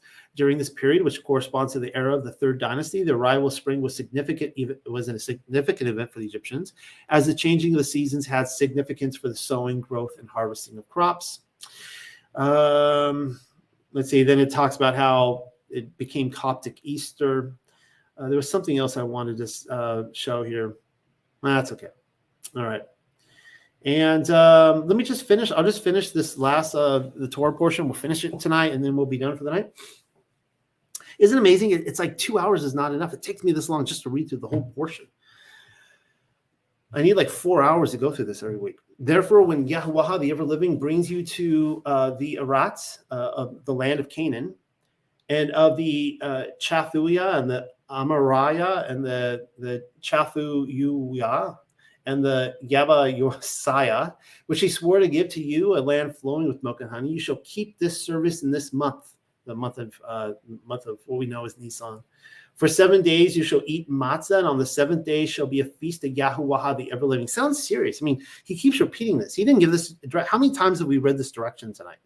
Like, he, he what is this the third or fourth time? He's like, I know you probably just forgot, and I said it was eternal, but let me just remind you again that you are to do this every single year, same month, same time, 14th day, seven days afterwards. You shall eat sweet unfermented bread for seven days, in case you forgot.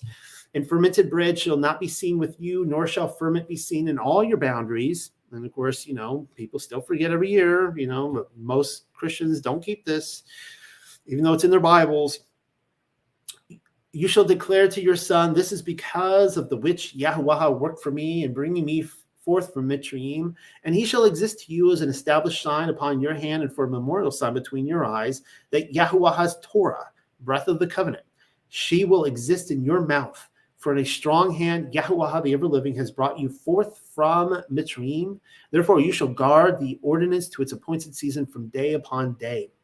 And when Yahuwah the ever living has brought you to the land of Canaan, which he promised to you and to your fathers that he would give you, then you shall pass over every first which opens to the womb to Yahuwah the ever living, and to every firstling that springs forth of cattle, which shall come to you as a male belongs to Yahuwah. But the firstborn of an ass you shall redeem with the sheep or goat. If you do not redeem it, then break its neck. And all the established firstborn of man among you, your sons, you shall redeem. So it's interesting. He's putting such an emphasis on this after all the firstborns died, who were not covered by the blood. When any of your sons hereafter shall ask, What is this? You shall reply to him. So remember, when your children ask you the question, Why are you doing this? This is how you reply Yahuwah, the ever living, brought us out from Mitzrayim with a strong hand from the house of slavery. And when Pharaoh became obstinate and refused to send us away, then Yahuwah killed all the established firstborn of Adam and the established firstborn of beast. Therefore, I sacrifice to Yahuwah the ever living, all that which cleaves open the womb, being males. But all the firstborn of my sons I redeem, and he will exist of a mark upon your hand and for bands between your eyes, because Yahuwah the ever living brought us forth from Mitzrayim. And that concludes this. We're right at 10 o'clock. Uh, I have the late night show to give tonight. I'm going to be talking about the apocalypse of all things and the year 541, the year of the apocalypse. Uh, I think you guys are going to love it. I really do. So uh, if you can't make it live, that's fine. Tune back throughout the week before it gets buried too deep in the YouTube videos. Um, thank you guys all for for those of you who made it this far into it, two hours. Congratulations, and I'll see you again next week. Uh, good night, everybody. I'm going to take like a five minute break, five ten minutes. I'll be right back on.